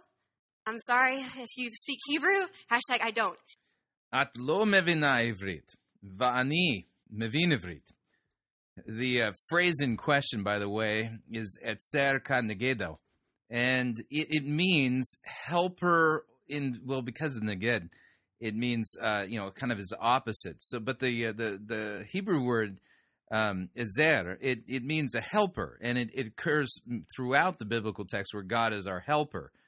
But clearly, she doesn't know uh, Hebrew. I would say to her And so I don't know how to say that. Um, but basically, that word comes down to um, is only used uh, a handful of times more in the Bible. And when it speaks of that word, most of the time it's referring to God as being the helper that came. And most and every time that it's used, it wasn't used like, oh, he came to help them, you know, barely get by. It was if, if God did not show up to help them at that time, they were lost whoever he was showing up to help, they were going to be done for if God did not show up in that place. So it wasn't a, oh, we're coming here to help you fold your laundry and wash the dishes. And I don't do those well. Sorry. Hashtag sorry, Tom. You'll hear me say that a lot. Uh, hashtag sorry, Tom. I'm not even good for that. Um, to do, to help you do those things. Um, but it, you're, again, you're not a supplementary character in somebody's life. That you are the helper that without you in that irreplaceable part of this adventure, they said, it will not happen. And again, we all long for that. And again, it's very reflective of the heart of God. Again, He wants to be essential to you and not um, and not an option in your life. He wants you to need Him and need Him desperately. Um, the second thing we look at um, is to be romanced. We as women. So apparently now we're going to get uh, some teaching on the importance of um, romancing women. Yeah, it's it's right there in Genesis too, you know. Very much like to be romance. hashtag Valentine's Day, hashtag any other day, like hashtag anything that you can do to swoon up. Like we would love that. It's just something that we do. And again, it looks different for everyone. And why do I need to hear this in a sermon? Like some women are like, buy me chocolates and flowers. I love that. Then we're like, don't get me that. That's ridiculous. Take me to REI. I want to pick out some new rock climbing shoes. You know, I want to go to Barnes and Noble and pick out a book. Like there's so many different characters because again, we are also different, also unique the way that God made us. Um, you know, but we all do. We all long for that to, again to be wanted. We as women have deep, um, connected relationships, um, and God, again, God has given these qualities to women again like we just we do we, we desire that that that intimacy. That's why if you go to parties you see like guys in the kitchen like huddled around like chips and dip and like women in the living room like sitting and talking about stuff. Like guys are probably talking about like oh god you know chop down that tree today or gotta you know change the oil in the carburetor and the step drive and crap. And and like women are like okay so how are you doing? Oh yeah we heard that you were going to do that. Oh did you get that house? Oh man he's doing that oh. You know it's like really deep and meaningful. Like it, even if it's just like they're thinking they're like yeah, the concrete and the driveway is broken i go re pave it. You know, like I don't know. I don't know what you talk about. Like I really don't. I don't understand it. Um, but you know what I mean? Like there is like if women Clearly, your command of what men talk about is about as well firm as your command of Hebrew. women have a chance to connect, they're going to connect, and guys are like football and stuff. And so, anyway, you laugh because it's true. Hashtag truth. Um, and again, in a, in a but God is not similar to that part, but but similar in that, that He desires that deep, um, that deep, intimate, tender, loving relationship um, with us, but that is also on that flip side fiercely devoted. We were um, my my mom and I were in Alaska on a missions trip, and we were walking through. It was this like really remote part of Alaska, and we um, were walking through the woods, and these we're with these guys that have like their little guns because there's bears in the woods in Alaska. They tell you that before you sign up for the trip, but there are, and they tell us, okay, at this point we're going to split everyone up as if you're going to walk in a straight line. And if you hear us say down, you drop to the ground because there's a bear, and then we get one shot to shoot him, and we don't want any of you in the way. So if we say drop, and, and of course I'm like 15, I'm like, yes, yes, sir, yes, I can do that. That's all I know how to do right now is walk and drop. That's all I can do right now. Um, and so they say, they tell us, all right, and if you have a, if you're a family members, if we have two people from the same family, go to opposite sides of the lines because if we do lose someone, we don't want to lose two members in the same family. And so now I'm like, I want my mom. You can't take me from my mom. And so, and then they're, and then they're like, don't worry. okay. Yeah, sure. They're like, don't worry. The only reason This is so painful to listen to. What is this? reason that this is we're ever going to have an issue is if you get between if we're you know if the path that we're walking through gets between a mother and its cub. If you get between a woman and something that she that she cares deeply about, you are in trouble. Like a Gucci bag? yeah, they all said amen. Yes, it, and there is that that again that um, that fierceness that comes with when you're a woman again that is that is deeply connected to God. Um, I love the way that this scripture um, talks about um, how Jesus you know how Jesus speaks to us. It says in Jeremiah, it says, "I, the Lord your God, I am a jealous God who will not share your affections with any other God." And then we see again just the, the language that he uses in Jeremiah 31. I have loved you with an everlasting love. Again, just a beautiful picture of again just a Yeah, beautiful picture. God describing His love for us in the context of those who are uh, committing spiritual adultery through the sin of idolatry. this romance again that we don't normally associate with Jesus. But it's again, we are such a great reflection Uh, yeah, I don't want to talk about romancing Jesus. That creeps me out. of those things. And then the last one is a beauty to unveil. Um, God gave Eve, yes, a beautiful form and the figure, the way that she was physically created, but also um, a beautiful spirit and the and the desire to be able to express beauty with both of those things. Um, and, How do you know this about Eve? and again, much like God, is the ess- you know the essence of who He is. Again, we look at what He's created, and it's just beautiful. The things that we look around our, our world and we see God is in Himself, the world in itself. While yes, it is functional, it is primarily beautiful, and again, just a beautiful picture of ourselves as women and how we reflect the heart of our Savior. Um, these things are things that we desire because, again, we reflect the image of God.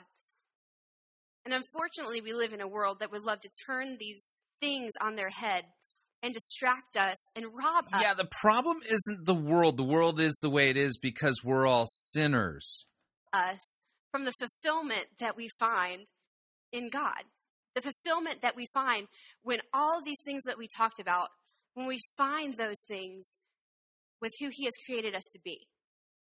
And t- that temptation will rob us of the confidence that God wants us to walk in, the confidence that God and, and His fulfillment brings um, to our lives. There's def- you can tell when the woman walks in the room, and they've done studies about this. Um, that they say women, when you walk into a room, you immediately rank yourself with the other women in the room. Even subconsciously, we look and say, oh, okay, well, she dresses better and her husband makes more money or she makes more money or her kids are well behaved, you know, and whatever it is. And we rank ourselves on how we feel we measure up to the standard of a woman and what we believe a woman should be. And then we then we then use that and we go talk to people who we feel like we're worthy enough to talk to. Which makes no sense as I say it out of my mouth, but I feel like even sometimes I feel myself do that as we as I walk into a room and I think, well, here's so and so and she's very well respected, very well respected. Hashtag can't talk. Uh, hashtag enunciation.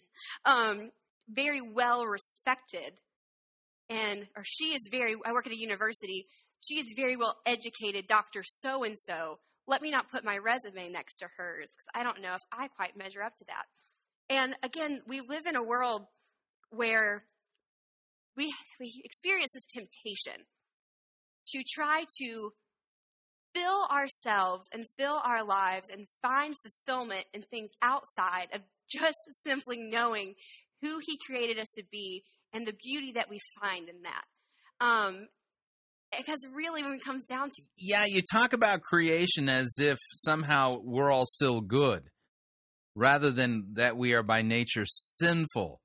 Got a problem here. to it, said He He is enough, and we know that with I think we know that in our brains, but being able to connect that to our hearts and actions is is a lot more difficult. Um, so again, we look at some things um, that are some some temptation factors, if you will, um, things that again want to rob us of the confidence and fulfillment that God has for our lives. Temptation factors that want to rob us of fulfillment, because you know Christianity is all about you know being fulfilled. Uh huh. Um, so I'm going to try this example. Oh, my ushers are so good; they put this out here for me. Um, I'm going to take a drink of my example. Sorry, hashtag forgot my water bottle. Hashtag always losing my water bottle. Um, sorry. Okay, so we're going to try to use this as an example. This water bottle is currently full of water. Um, it is what gives this plastic container uh, weight. It is what gives this thing value because most likely I, you would not go to the store and buy this plastic water bottle without anything in it. Um, I went to the store and bought it because it had water in it. Um, that's what gives it value. That's what. So we're doing doctrine and theology from a water bottle. Okay.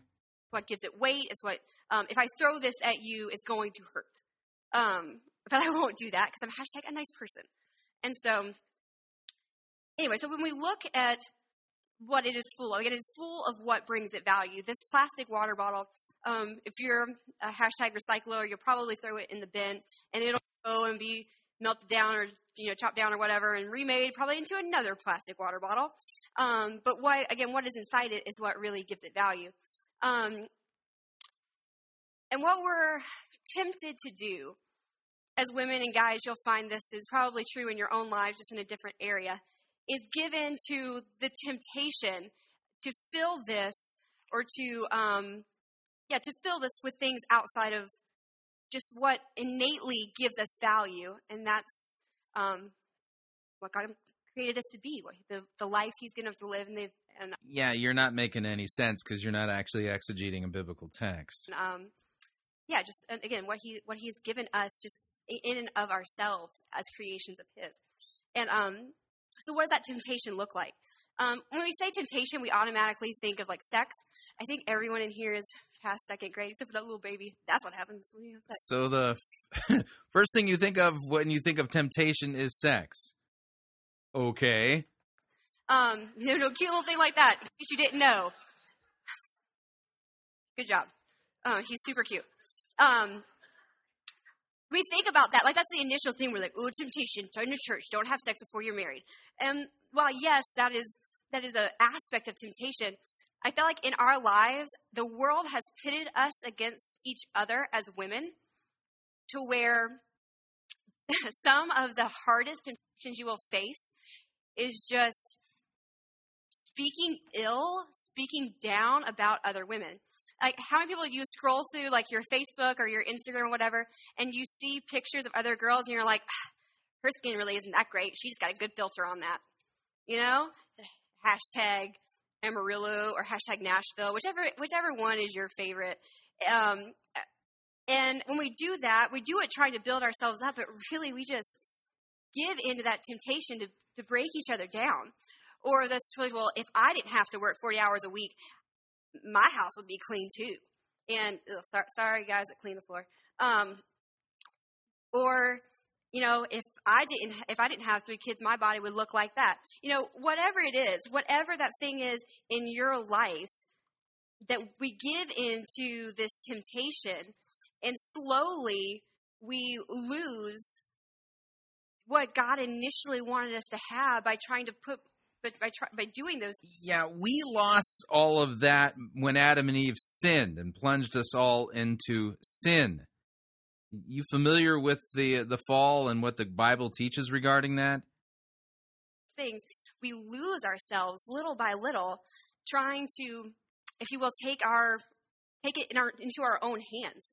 Um, I said the temptation that one that one's easy again because we we do it because social media is crap and makes us do crappy things. Um, I hate Instagram. Um, so that's just an easy example. Again, because I, I think that that's one of the one of the easiest things to do because there's nothing wrong with it. But man, we kill each other in the process. Um, other temptations. So notice that uh, what she's preaching assumes that we're all good, um, and that it you know the the temptations to do bad all percolate from outside of us rather than from inside. And Jesus makes it clear that sin has its origin within our hearts. And so she has a deficient view of sin. Let me read from Romans chapter 5. I'll start at verse 6 for uh, a little bit of context. For while we were still weak, at the right time Christ died for the ungodly. One will scarcely die for a righteous person, though perhaps for a good person one would dare even to die. But God shows his love for us in that while we were still sinners, Christ died for us. Since, therefore, we have now been justified, that means to be declared righteous by his blood, much more shall we be saved by him from the wrath of God. For if while we were enemies, we were reconciled to God by the death of his Son, much more now that we are reconciled shall we be saved by his life.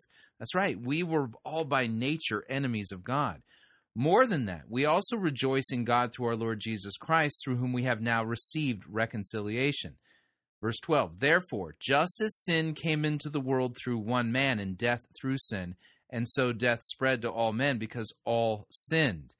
For sin indeed was in the world before the law was given, but sin is not counted where there is no law. Yet death reigned from Adam to Moses, even though over those who sinning was not like the transgression of Adam, who was a type of the one to come. Yeah, but the free gift is not like the trespass.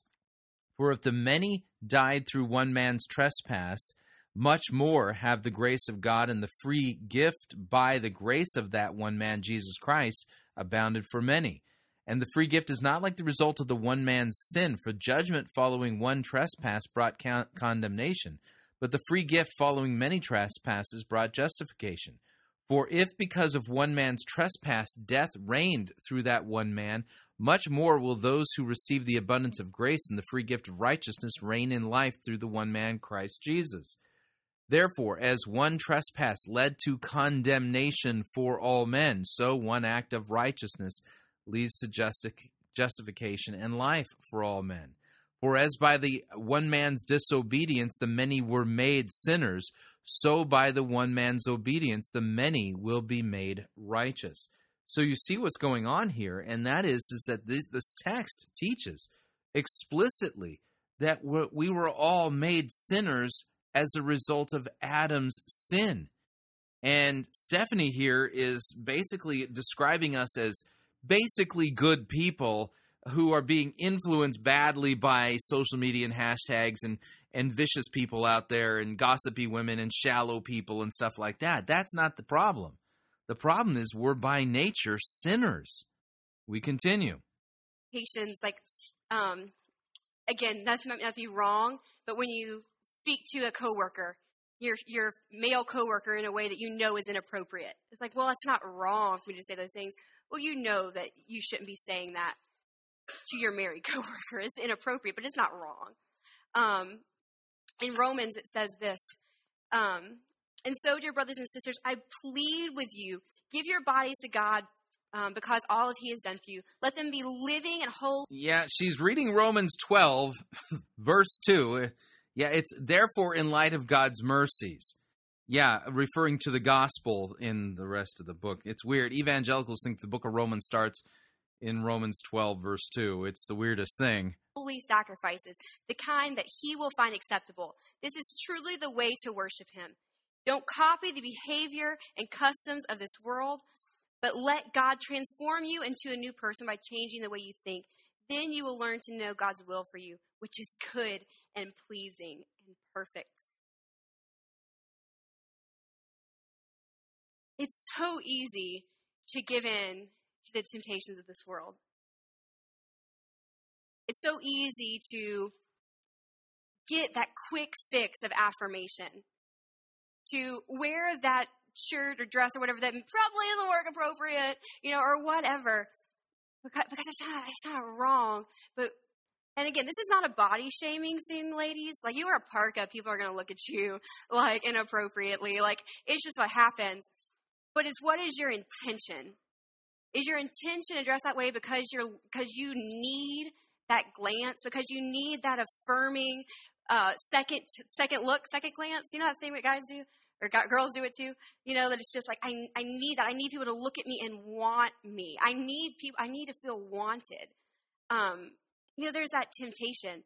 I said, and as we do these things, we look to pour value in. Ugh, it's okay. This is mine. I can break it. Uh, hashtag oops. Hashtags no more sweet tea. Um, anyway, need more sweet tea anyway. So we try to fill ourselves with this affirmation that doesn't come from God. Try to fill ourselves and find value in things outside of what He's just simply created us to be. Um, and again, it's easy to look at things um, like sexual promiscuity, like like having sex before you get married. Like that is a deep um, you know, something God, God, can I tell you, God wasn't trying to ruin your fun. Like, it was not. You're going to talk about the fact that that's a sin? That, that might help these people. We're supposed to proclaim repentance and the forgiveness of sins. Sex before marriage in all of its forms. Um, and, and, by the way, um, you know, same-sex marriage is a sin. Period. And, you know, um, that's all sin, and Christ bled and died for that. She doesn't sound very comfortable dealing with sin as sin and calling people to repent and be forgiven. So it's it's weird because she's like soft pedaling all of this stuff. Not his goal. His goal is was to help prevent you from a lot of hurt and emotional pain. Like yes, sin is sin. It said lying to your boss that, that you're you know, good. Glad you heard. You've actually said the phrase sin. Now you're going to preach Christ and Him crucified as the solution, and us being forgiven you know, sick and you take the day off, that is a lie. Sin is sin, what, whatever. I said, but one, you will. Whatever. Oh, boy. Will live with emotional consequences long after that event has taken place. That there is gravity that comes with some sin over others. And while God is thank goodness, a good, redeeming God. Yeah, let's talk more about that. There are things in your life that will that will walk with you, That wasn't even a gospel nugget. and it will take time for Yeah, the thing is, you're preaching to people where, you know, let's, how do I put this? The cow's already out of the barn on this stuff, and they already have all these emotional scars that you're talking about and guilt. They're going to need that gracious, merciful, forgiving, and redeeming God right now. for him to heal those wounds that you didn't have to. Um, he said, There are so many things we try to fill ourselves full of. But as we give into those temptations, it just it leaves us empty. And unfortunately, most times, the more you try, the quicker, the more holes you put, the more temptation you give into, the quicker this bottle empties until you're left empty, floating on a sea that you never intended to sail on. It's amazing how quickly those things are lost on us. So there's a lot that we as women feel like we need to live up to, especially physically. Like, oh my goodness, have you seen some of the sponsored ads that come through Instagram now? I'm just like, not gonna look like her, not gonna look like her. Like, women, can I tell you, like, there is no physical frame that you should want to fit in that will compromise your health. And if you struggle with that, so we're going to pray for you today, but we also want to be able to connect you with someone who can help you because that is a serious, serious issue that we that no one should have to live with, that no one should have to strive so hard um, to fit a mold that, that is killing the beautiful body that God has given you to walk and live in. But there's temptation. You know, oh, everyone else is doing the South California like diet pepper paprika diet. I should do that too. It's bikini se- bikini season. No, there's temptation when we give into it. Say no. I have to do this way, and it's kind of like Pastor Ross was talking about last week. Was when you hold on um, to those things. That's what we were talking about uh, finances. You hold on to those things so tight that it's basically saying, "I don't, God, I don't trust you." God, I don't, I don't trust you to affirm me. I don't trust you. I don't trust you to fulfill me just in who you've made me to be. I don't trust you with my future spouse. Um, I'm going to date until dating is all dated up. Um, that didn't make sense, um, but you know what I mean. Um, because I don't, tr- I don't trust that if I just walk in the plan that you have for me, you're going to bring me the right person along the way. I am so lucky. And I know that you hear me talk about Barbara Graves all the time. You probably think I have like an unhealthy adoration, and maybe it's true, but man, I am thankful for the woman that I got to watch growing up. I believe the time in my life that I, um, that I walked through this dark, those dark, dark hours of the night were probably made a lot shorter by having a woman that I could look to. And my mom said, Listen, Stephanie, life is going to be unfulfilling if you try to fill it with anything but Jesus. I look at her life, and people in her life have let her down. The people in her life that were supposed to come around her and comfort her and bring her support and be fulfilling in certain relationships, they have let her down. But through it, I've been able to see a woman who found the thing that God has called her to do and done it and walks in, Rather than a woman who's found Christ and the forgiveness of sins. Right, yeah. in a beautiful fulfillment because she's doing what God created her to do. Like, that is what I want to be able to do. Your, your dream destiny thingy. Right. God, who did you create me to be? And walk in that because guys are sorry, men are going to let you down because they're human. It's not their fault. They are human. Your parents, Uh, yeah, we're sinful, fallen humans, and yeah, when we sin and let people down, it is our fault. We are culpable for our sins. your kids, again, we're sorry for that as kids. Parents what we do to you, but do take hope that eventually your teenage girls will be me talking about how great you are as a mom. Like, that's going to happen one day for you, I promise. I apologize. Like, it's going to happen. She's like leaning over on her desk, I'm sorry. Thank you for replacing my $130 iPhone screen. Hashtag really happened. Hashtag real life. Um, but when those things, but when those things in life happen, again, the inevitable things, when you walk solidly and let God bring you that weight that you need and find that fulfillment in Him, you're able to walk through those storms. Yes, blown and battered, but oh, the anchor holds. Because again, we've we somehow have decided in our minds that we have a better idea of what is good for us than God. Let me tell you, God did not create in you a void that He Himself cannot fill. He did not create within you a desire for any of those things, again, that we talked about that we as women want. Yeah, um, talking about our desires as you know, we, apart from our sinful nature and the fact that we are fallen and have sinful desires, not a smart thing to do here. This is really all about feelings and very subjective and not based upon anything that God's word clearly teaches. Yeah, the the, the purpose of a sermon is actually to preach the word. Um, or at least that's the thing that's supposed to be happening during a sermon. You know what I mean?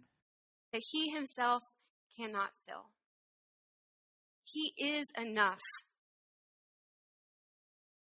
Him who you or who he created you to be. My mom often said as we were growing up that while it's romantic to be like, oh, you complete me, like that does not really exist. Like, oh, it's so nice. But really, when we look at this puzzle piece of our heart that God has crafted together, yes, yes, there is a hole, and He fills that. And then whoever God brings into your life, again, as that loving companion, as that helper to you, you just make that whole, your whole life better. Again, He did not create in you a void that He cannot fill.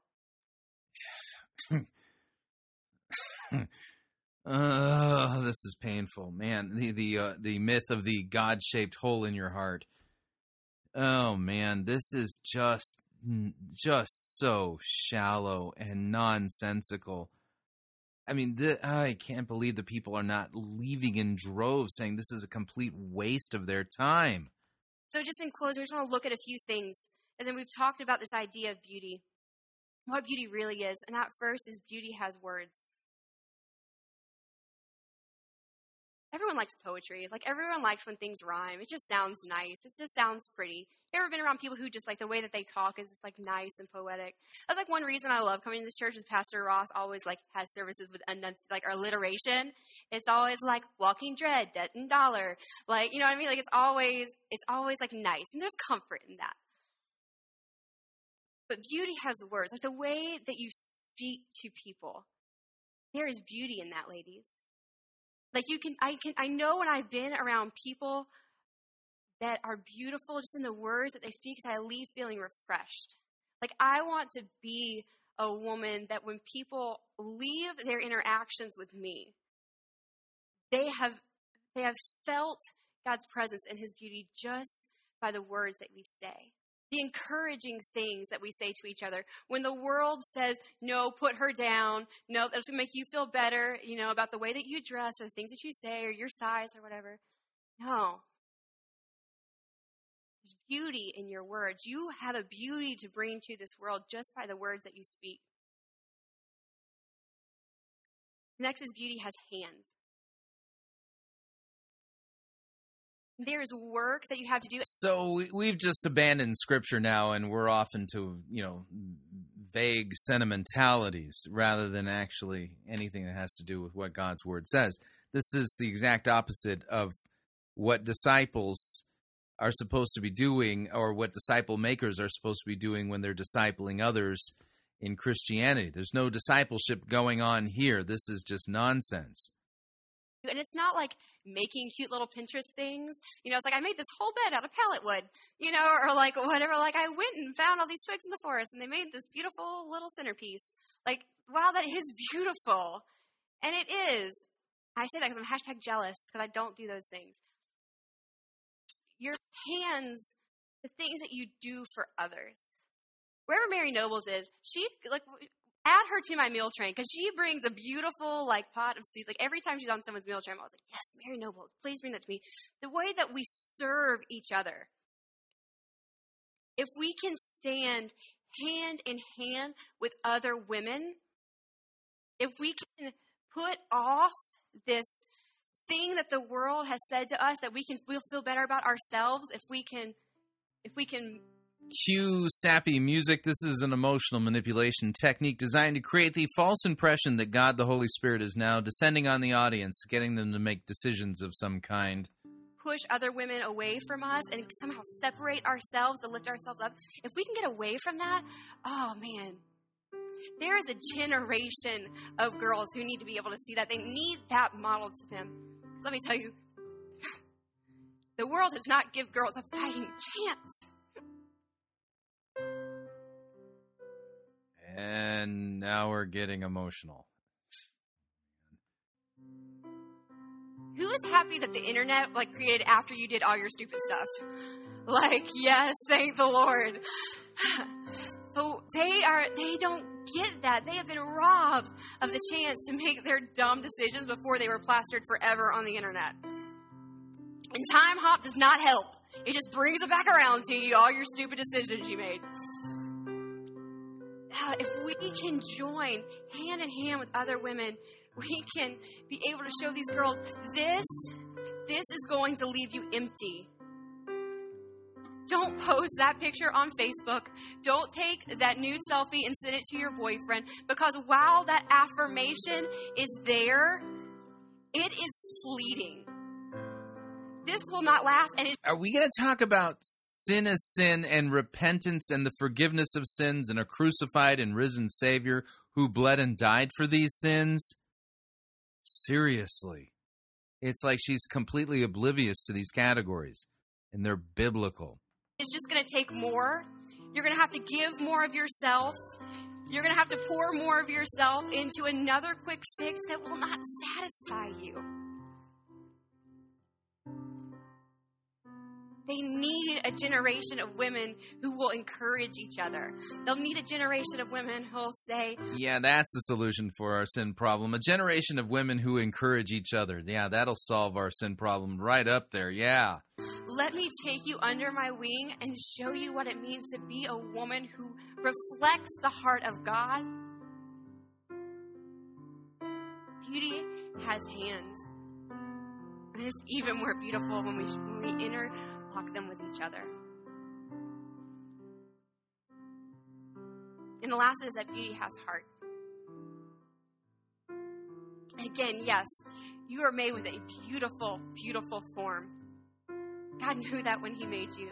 And all the husbands in the house said, Amen.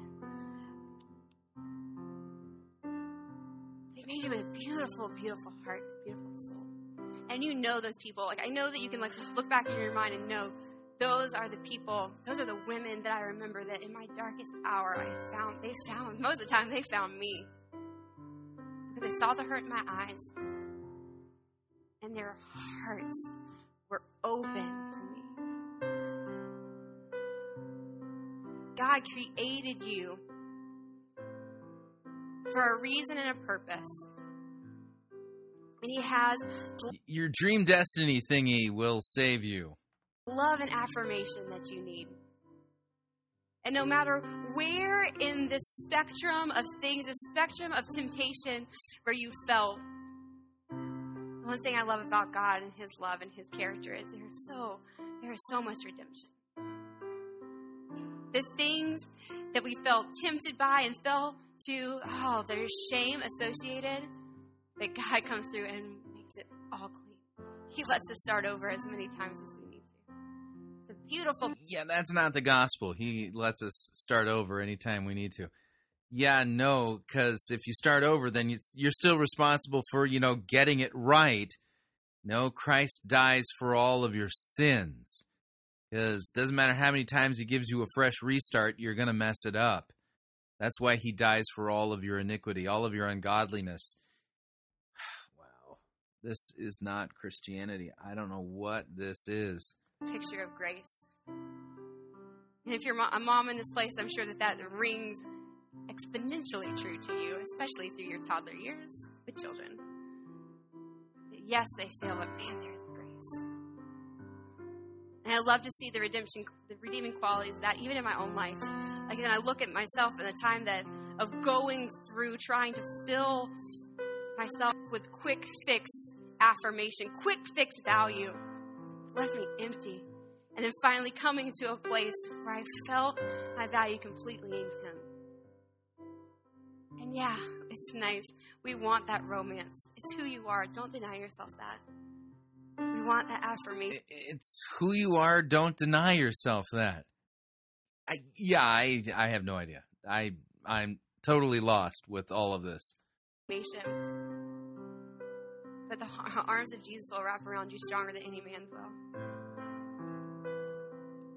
I love in finding that in myself, and God brought me a unfortunate soul we all now call Tom Robinson. And one of the things, I always call him handsome. You'll hear me say that, hey, handsome, can you come help me with this? Most of the time, that is the exact phrase you hear me say, can you come help me with this? Whether we're at the at the house or at the mall or at Walmart or whatever, I'll say, hey, handsome, and he'll turn around. And I love it because people think he's super egotistical when, when, he, when he turns around and answers to it. But he answers because he knows my voice. Because if anybody else in this room says, hey, handsome, he will not turn around. But if he hears me say it, he knows my voice. It comes from the intimacy that we have, the intimacy that God has given us, the intimacy that my heart reflects as a woman. ladies, he's calling to you. He's beautiful. You are my woman crush Wednesday. You are my woman crush every day. So Jesus is telling these women that they're his woman crush Wednesday.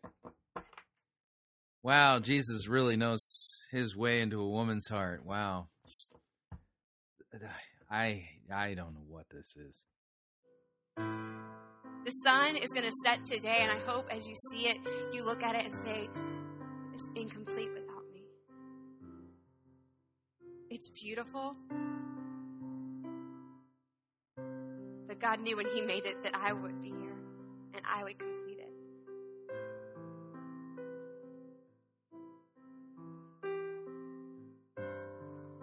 And I hope if you struggle in any of those areas today, that you'll leave this place today knowing I can continue to try to fill those quick fixes of love and affirmation. I can choose to dig in deep, to know the voice of God, and let Him tell me, affirm me, and bring that value to my life. Mm, so the voice of God's going to affirm you. Really, really, I have no idea what that means. Not in the Bible. He did not create in you a need that He cannot fill. Yeah, the problem is your subjective feelings, needs, and desires are tainted by sin. Ladies, would you stand? We're going to pray for you today. Done. Wow. Yeah, that was a train wreck. Um, what what has happened to Christianity? Why are people who call themselves Christians putting up with this nonsense? Why are they financially supporting the ministries of people who are starving them to death and blatantly and egregiously disobeying the written word of God? Yeah, waterless rain clouds, indeed. What'd you think? Love to get your feedback. If you'd like to email me regarding anything you've heard on this edition or any previous editions of Fighting for the Faith, you can do so. My email address is talkback at fightingforthefaith.com, or you can subscribe on Facebook. Facebook.com forward slash Pirate Christian. Follow me on Twitter. My name there at Pirate Christian. Till tomorrow, may God richly bless you in the grace and mercy won by Jesus Christ by vicarious death on the cross for all of your sins. Amen.